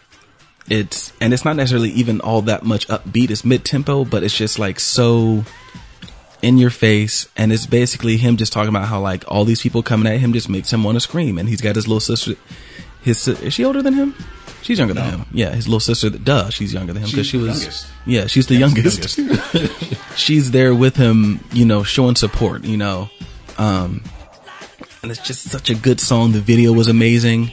Um, I still like, you know, I saw a YouTube video of all these dancers getting together, paying tribute to him by doing the dance that he does at the end with his sister, who is, you know, I don't, I, won't, I don't want to say as good of a dancer as him, but a good dancer in her own right. So it was really cool to see them get together to do something. I, I, I I feel like this was something that was really in the making. Like it was overdue, Yeah. basically. Yeah. Like they should have been doing stuff together. I think like it probably could have been done like I think it would it, well I think it's still like still it's one of his signature songs. Yeah. I still think that it that's true. If it was done when he came out with with Dangerous came out and Oh, she came out with Janet, Oh man. it would have been huge. Yeah. Like that would have pro- that would have number one, like no doubt. Um so but yeah, this is just and then it's got like a nice little cool guitar solo type thing in it and yeah, I mean like I there's there's nothing about this song that I don't like. It's amazing. I just yeah. and it's the only um I don't know if there was a bunch of others, but what's interesting is that he worked with Janet's people. Yeah. Jimmy Jam and Terry Lewis, they have this long. Um, they are linked at the hip. J- Jimmy Jam and Terry Lewis and Janet Jackson Yeah. are all linked together. Yeah. Uh, so for him to work with them, and this was really the only time I think. This is the only Yeah, I think so. So uh, to have that together, um, but though it's it's it's you don't get hear a lot of duets to where it's a signature song for both people Yeah. Yeah. because it has all the elements you hear in a Michael Jackson song, mm-hmm. and then also all the elements you hear in a Janet, Janet Jackson song. Yeah. Cuz this You hear honestly everything from them. like part of it makes me takes me back to um, Rhythm Nation era Janet Jackson, Yeah. like with the aggressive in your face, um, almost like his own version of um, Rhythm Nation, basically. Yeah, I think it's a combination of of Rhythm Nation and Bad. Yeah, yeah. Together. It's just so in your face, um, and it's kind of got like, almost kind of got like I could almost hear this being covered by blues man. Like it's kind of got like a, like kind of a bluesy feel to it. I don't know. It's just a really good song. I think it works on so many different levels. Yeah. And I remember I bought, so I heard the song for the first time, and I didn't buy History at the time. I just bought the single because this is back when you could just go to Walmart and buy a single. And I remember or Circuit City. it was the weekend I went to my grandmother's house, and I just remember sitting in her living room, playing it, hitting rewind, playing it again. Oh, you had it on tape. I had it on tape. I had it on tape. Um, and sometimes I would turn it over. The B side, of course, was Childhood, which was a pretty good song in its own right. But I just, I wanted to hear, I wanted to hear screams. I would just turn it over again and just listen. I was obsessed with this song. Still really kind of am obsessed with this song. If you ever get a chance to go on YouTube, find the acapella version of this where they do, they show his, they, um, isolate his vocals.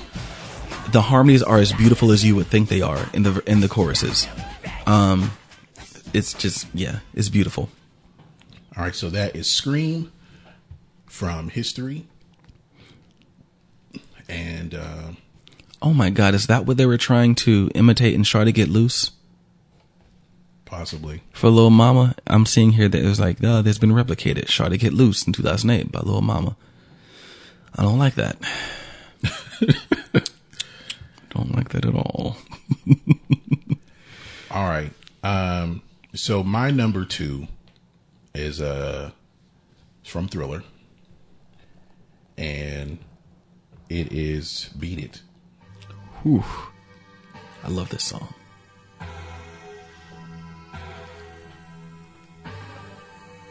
I don't know why the beginning of this song always makes me think of like a kung fu movie.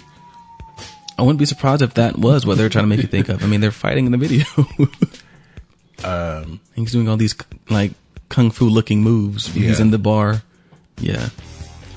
Um, And what was funny is that this video, there was a Toto video for Rosanna, and there was one more where they all were inspired by the movie Grease. Oh, is this what this is inspired by? Yeah. Okay. I've never seen Grease, so yeah. Have you? No. Okay. Just- I didn't want to be the weird one out. Just like- Dude, As a theater major, I was like the anti theater major. yeah. There's a lot of yeah. There's a lot of famous musicals I have have not even tried Chicago? to listen to. Nope. Good. It, looks pretty bad. No, just I've seen parts of it, and I'm just like, this is drab. But no, this yeah, this is a good song, and and one of the songs that barely missed out on mine. Um, but there's such an iconic riff, Yeah. guitar solo, yeah, and then of course the dance at the end um, of the video, which Michael Jackson was known for his just great dance numbers. Yeah, Uh, there's a there's a video on YouTube of them rehearsing the, the dance sequence, really. And I think it was like a part to where they like like okay they were and then we're gonna go over here and then he just like did some some move that you don't see in the video. but he's like, then we can do something like this. Well, well, well. I don't know. Maybe you know. And I'm sure the backup dancer's like, nah, you can do that. you can do that. I, I can't. I can't do that. Um, but it it see it was like just in rehearsal. It was so it was intense, but also like effortless. Yeah. Um, well, because I bet they practice their asses off, man. Oh yeah, yeah. This this is what they do. Yeah. Um, and uh, the song is about how he is. He doesn't like violence. He wants to avoid confrontation. Mm-hmm. Uh, some people think it's about his childhood abuse at the hands of his father. Um hmm. interesting. So there's some, um, I don't know, there's something there with that. Uh, of course, this song was written by Michael Jackson, includes the famous guitar solo from Eddie Van Halen. Um, one of my favorites of all time. So, uh, The song has been covered numerous times, of course. Probably the most famous cover people may know off the top of their head is Fall Out Boy. I would probably say so. I liked it the first time I heard it, yeah. Because they isolated that main riff at the beginning, Yeah. which is, is, you know, what everyone knows, but yeah, that was pretty cool. Yeah. Um, Also uh, parodied by Weird Al Yankovic. He he made a lot of money just parodying Michael Jackson About food. about food. Just eat it. just make songs about food. The video was pretty funny too, because he wakes up at the end like with a stomach ache. it was so funny. I'm like, yeah. For all of you kids out there listening, check out 80s era Weird Al Yankovic. Um, that was original back at the, uh, back then. Like no one else was doing that, and no one else was doing it to like that level of effectiveness. Like he like the song is like on the charts. yeah, Like pop like popular on the radio. and it wasn't forced. No. it wasn't a forced parody where you had to be like, oh, we're gonna force in something. Like it just all, it and they were all about food, but it made sense. It like it fit. It fit so well. It's it's so good. I remember um back in the day when like they would let um Weird Al take over MTV, he would just show all his parodies. I used to love that. I used to just and like that was the only time you could see it, of course. So that's when you found out about Eat It and Fat and you know other stuff. What like sometimes I wonder, and I know a little another kind of rabbit hole here, but Weird Al wouldn't be like as popular as he was in the eighties. Not today, not like on that scale. But I think he would be super popular on like YouTube. I could see that. I could see that because that's where he start really um when he started doing it like what with the um he had an album like just a few years ago um, where he parodied "I'm so fancy, I'm so handy," and like so I could I could see like on, I could see that um video he did for Star Wars. I could see that blowing So up. his songs are about uh, food and hardware store. hardware It was like. I'm so handy, and in the video is him like in like overalls, like working with tools. So I, I could totally see, you know, like all about the Pentiums. I could I could see White and Nerdy, even, and he had hits with those songs, White and White Nerdy, Ner- and I think White and Nerdy was number one. yeah, that was a big hit. So yeah, you're right. I could totally see him really working. And I mean, honestly, who knows? Maybe he inspired a lot of these people Yeah. who are doing these parodies because like he did it first and he it was it was good. Like White and Nerdy, that was hilarious. Just a like a white nerdy dude riding around in a just trying to be white and nerdy. Like it was hilarious. Um, Yeah, so that is my number two. So Ben, what's your number one? All right, want to be starting something. Simple song, but really good. it's just like it has that same Um, Oh, I'm playing beat again. Sorry. it's got that same bass line throughout the entire song. Um, and they just build around it. And I think that's what I like about it. Like they build around that song. Like when, when the keyboard comes in, like right here, I love that. Like it's just, like you just, it's like you just build a song. What's interesting about this? If you listen to Thriller, this is the first song. Yeah. So that like Yeah. that's the first thing you hear. and it's a very good opening track. Yeah. So yeah, but this is, and like I said, it was very difficult to choose between this one and Scream. But like, I just like this song never gets old. Like, just does not get old for me. Um, and it just, I feel like, and I guess I like songs that build. So like, my favorite part of the song is is towards the end but like I can't just skip to the end. I have to hear the song build up to the end to get there. Otherwise, I don't like it. So I think that's what I like the most about the song is that it just builds up. And I tried to play this with a band once, and like you, it didn't work. And you would think like, oh, this is an easy song to play because it nothing really changes that much. But like you just, I don't know. I feel like you have to really understand every single part. Like nothing can be missed. Like you have to have the keyboard. You have to have that guitar that you hear in the background. You've got to have everything. You got to have the horns because it all it all builds. If any one thing is missing, it just doesn't work. That's how I feel, at least. I like the horns on this. Mm-hmm. Like just the, the hits when they come in. Um, uh, it says the lyrics pertain to strangers spreading rumors to start an argument for no good reason. Yep, got my baby crying. So I'm not gonna lie. Like when I when they said if you can't feed your baby, I was like, so is this a song about child neglect? yeah, I have I had no clue really what the song was about, but I just loved it. Like it's yeah, yeah, yeah. And then of course the same as famous.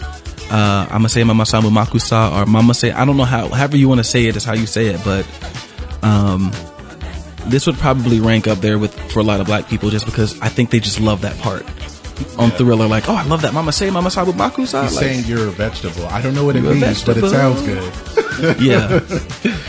and then that Have you listened to the, the 25th anniversary? Yeah, that he does with Akon? With Akon. not too bad.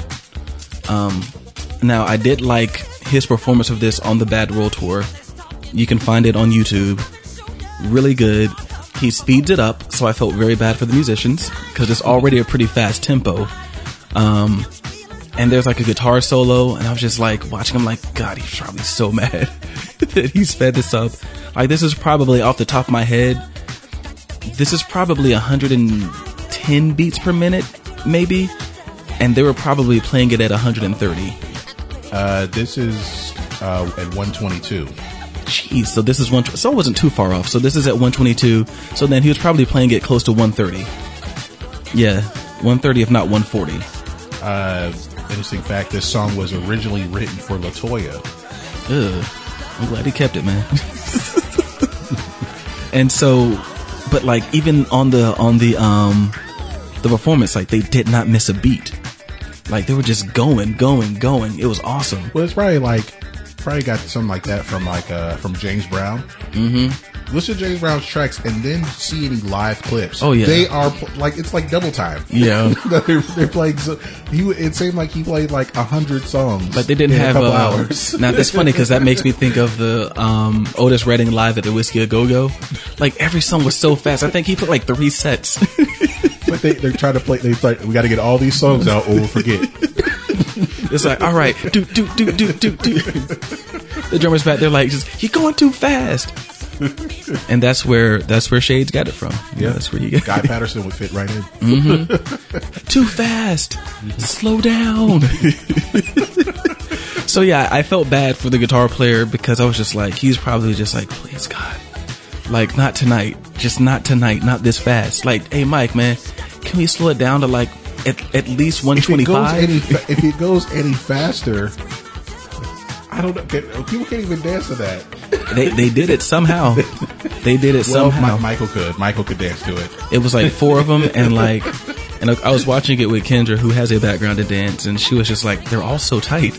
like, like they're all like there were parts where they oh, freestyling, but they were all. She's like, they're all so tight. I'm like, well, he probably didn't work with anything but the best. If you weren't the best, he probably was like, get out.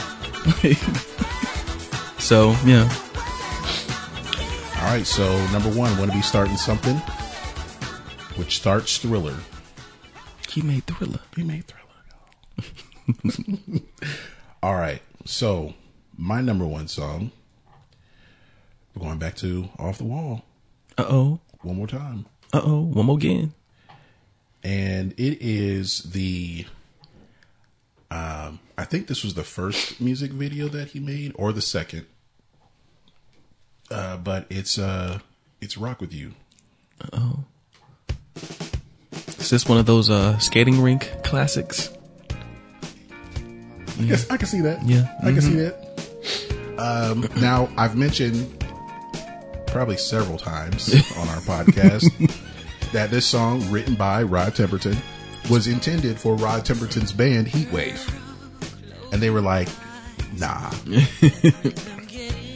he's like, okay. So he gave it to Michael Jackson. And the rest is history. the rest is history. With a capital H I S? I don't know. I think this might be the first because I, I had um I got it from Sam's a video when history came out. It was all of his vi- all of his music videos up until that point. Mm-hmm. It was a VHS, and I think this was the first one on there. So it had like this, "Don't Stop Till You Get Enough," um, you know, just all of them basically. Beat It, Billie Jean. It was pretty cool. I used to watch it a lot. Had the long form version of Black or White mm. with the Panther scene. Yeah. Okay. So yeah, that was pretty cool. Um, another song I played at that intern dance party. Oh. For some reason, this has like '70s middle school dance written all over it. Uh, yeah, this is uh, like one of those parties, like the middle school dance, Mm-hmm. somebody's uh, birthday party at the skating rink. Mm-hmm. like, as a matter of fact, I might call my sister after this and just be like, "Hey, middle school, you ever play this at y'all's dances?" it's like, boy, all the time. For of course, the famous video uh, with the the sparkliest sequin suit of all time, yeah, with gr- green lasers. yeah. I just want to know who, like, I don't know, like that was such a weird, trippy video. It was 1979. yeah, The music video was still pretty new. yeah. So and there was that, and that was all that was to it. Like Yeah. nothing else, just that. yeah, it just had to be like some kind of like you know we'll. A, a lot of early music videos were just performance videos. If you were in a band, yeah, yeah. you know, we'll we'll show we'll show you you guys playing the song. If it's a solo artist, uh, you know, we'll do some kind of staging. It'll look fancy in the background. Because I'm this trying to think too, like other than that little dance number and "Don't Stop Till You Get Enough," that it was all That was like "Don't Stop Till You Get Enough." The part where he turns into 3 Mm-hmm. That would that, probably blew someone's mind. Oh, yeah, that that- blew people's mind. I was like, "Honey, come here!" Like, There's three of them. How they do that? if they had DVR back then, they would have just kept rewinding. I know he's three. I like someone's head exploded.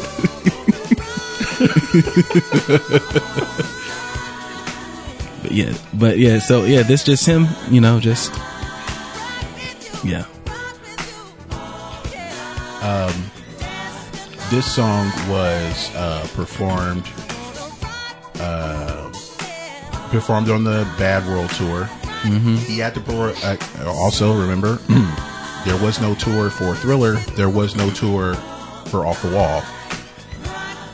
So he only performed, got to perform this solo on the Bad World tour, but he did perform it on the Jackson's Triumph and Victory tour. Okay.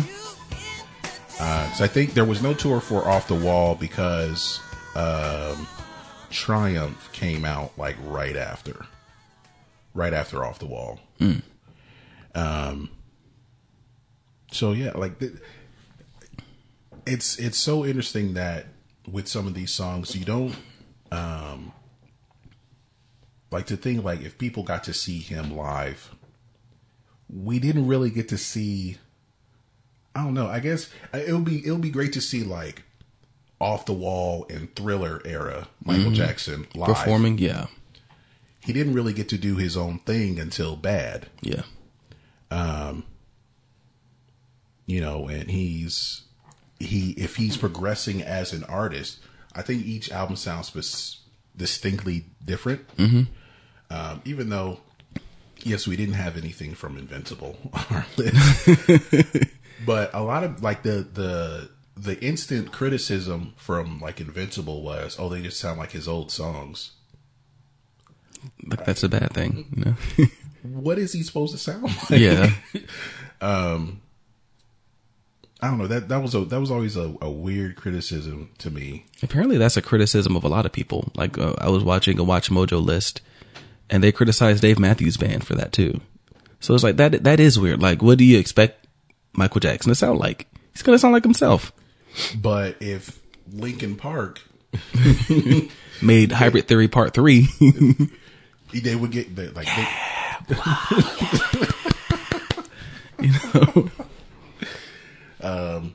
I don't know. Sometimes you can't you can't win with with that with Yeah. all the critics. I guess um, just another another way that you can't win with critics. But um, yeah, so that will do it for our list of our because five Michael Jackson songs. do you agree? Let us know.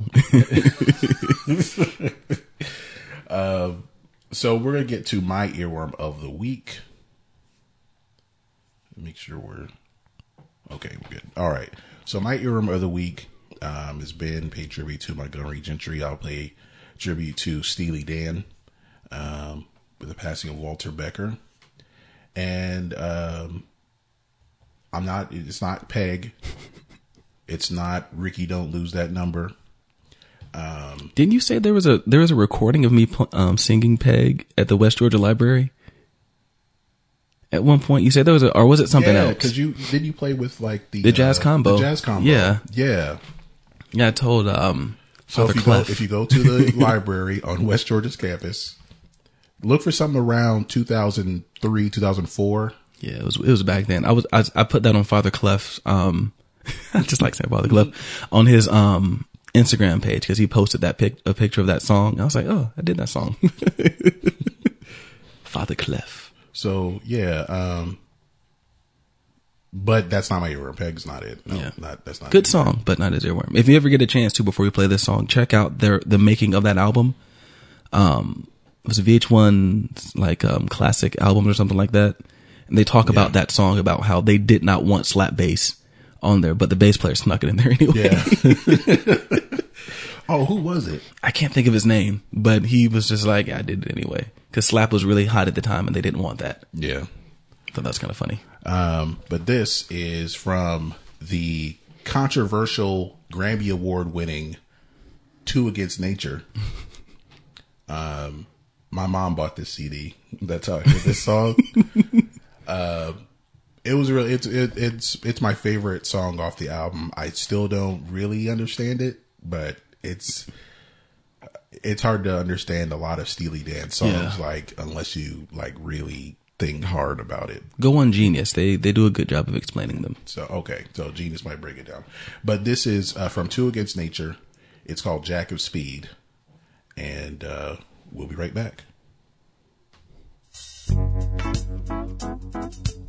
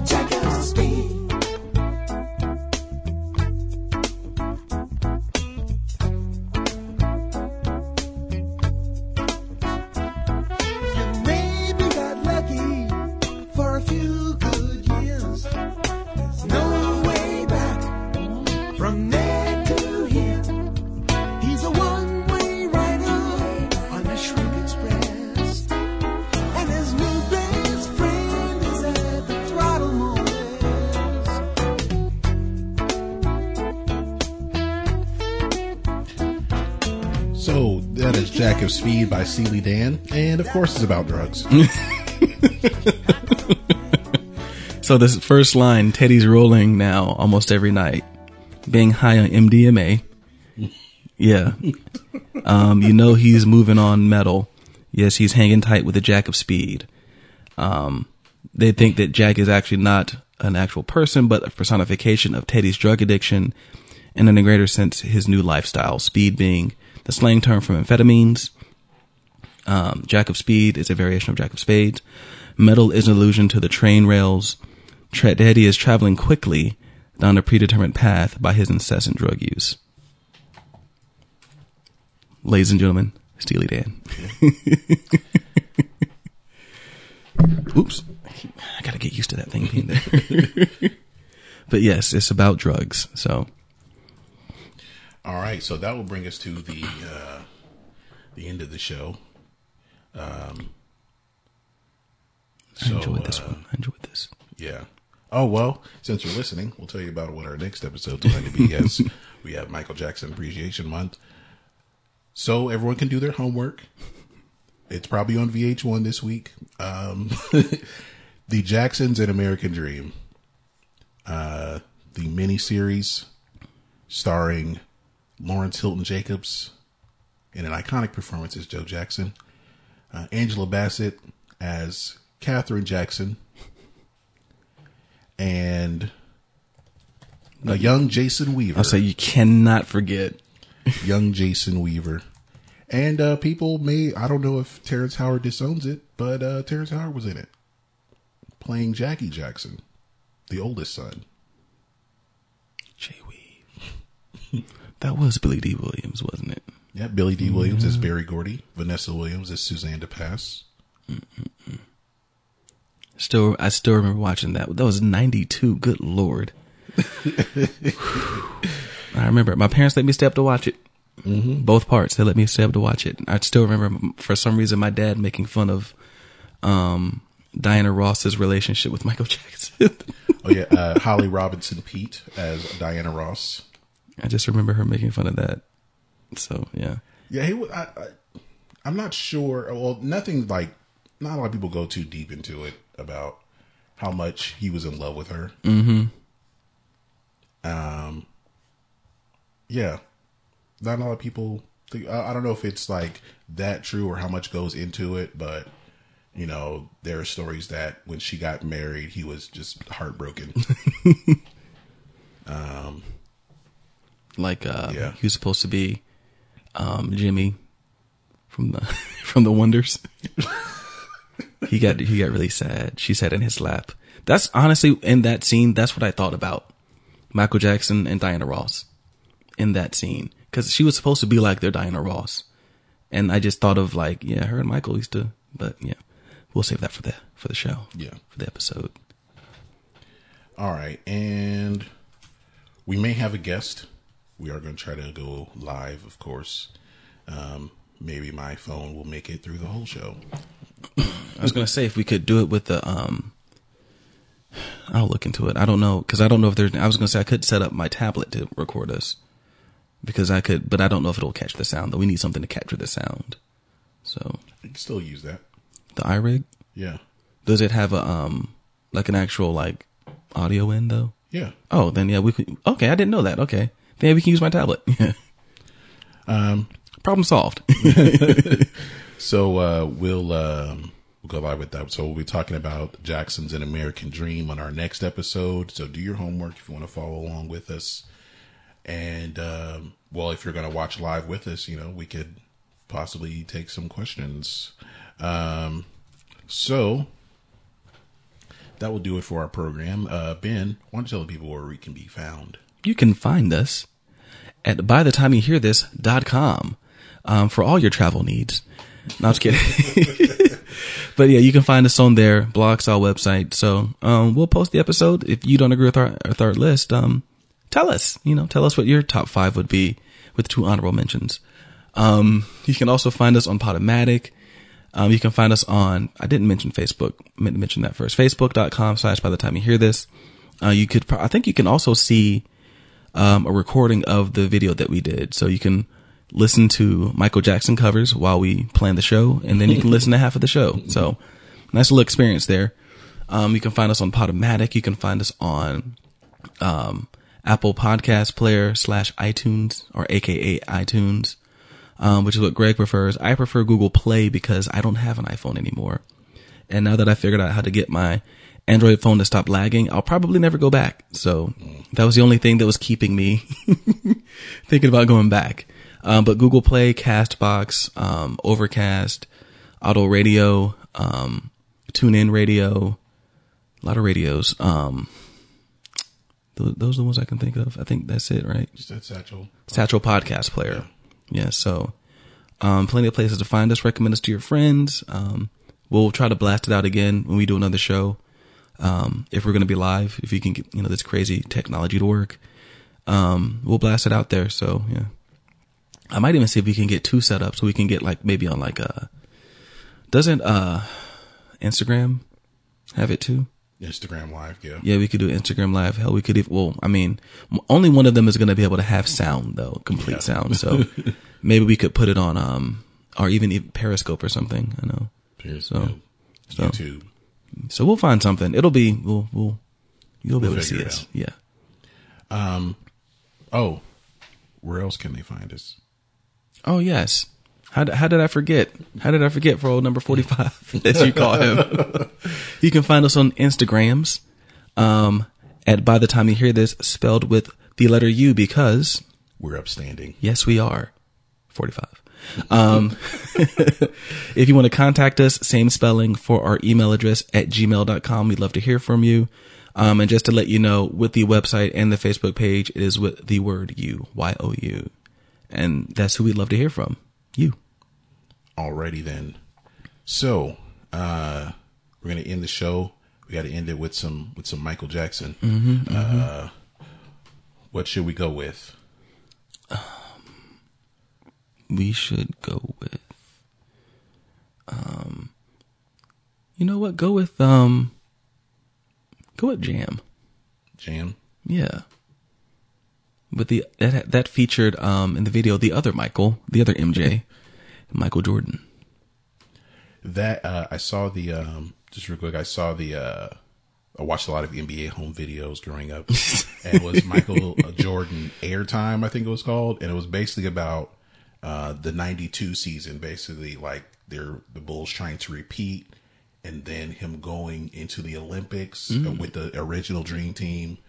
And part of and, and there was a segment where he was talking about Michael Jackson. Like, I didn't know what to expect to from him. You know, he's you know in his world. I'm walking into his world. It was something like that. Yeah.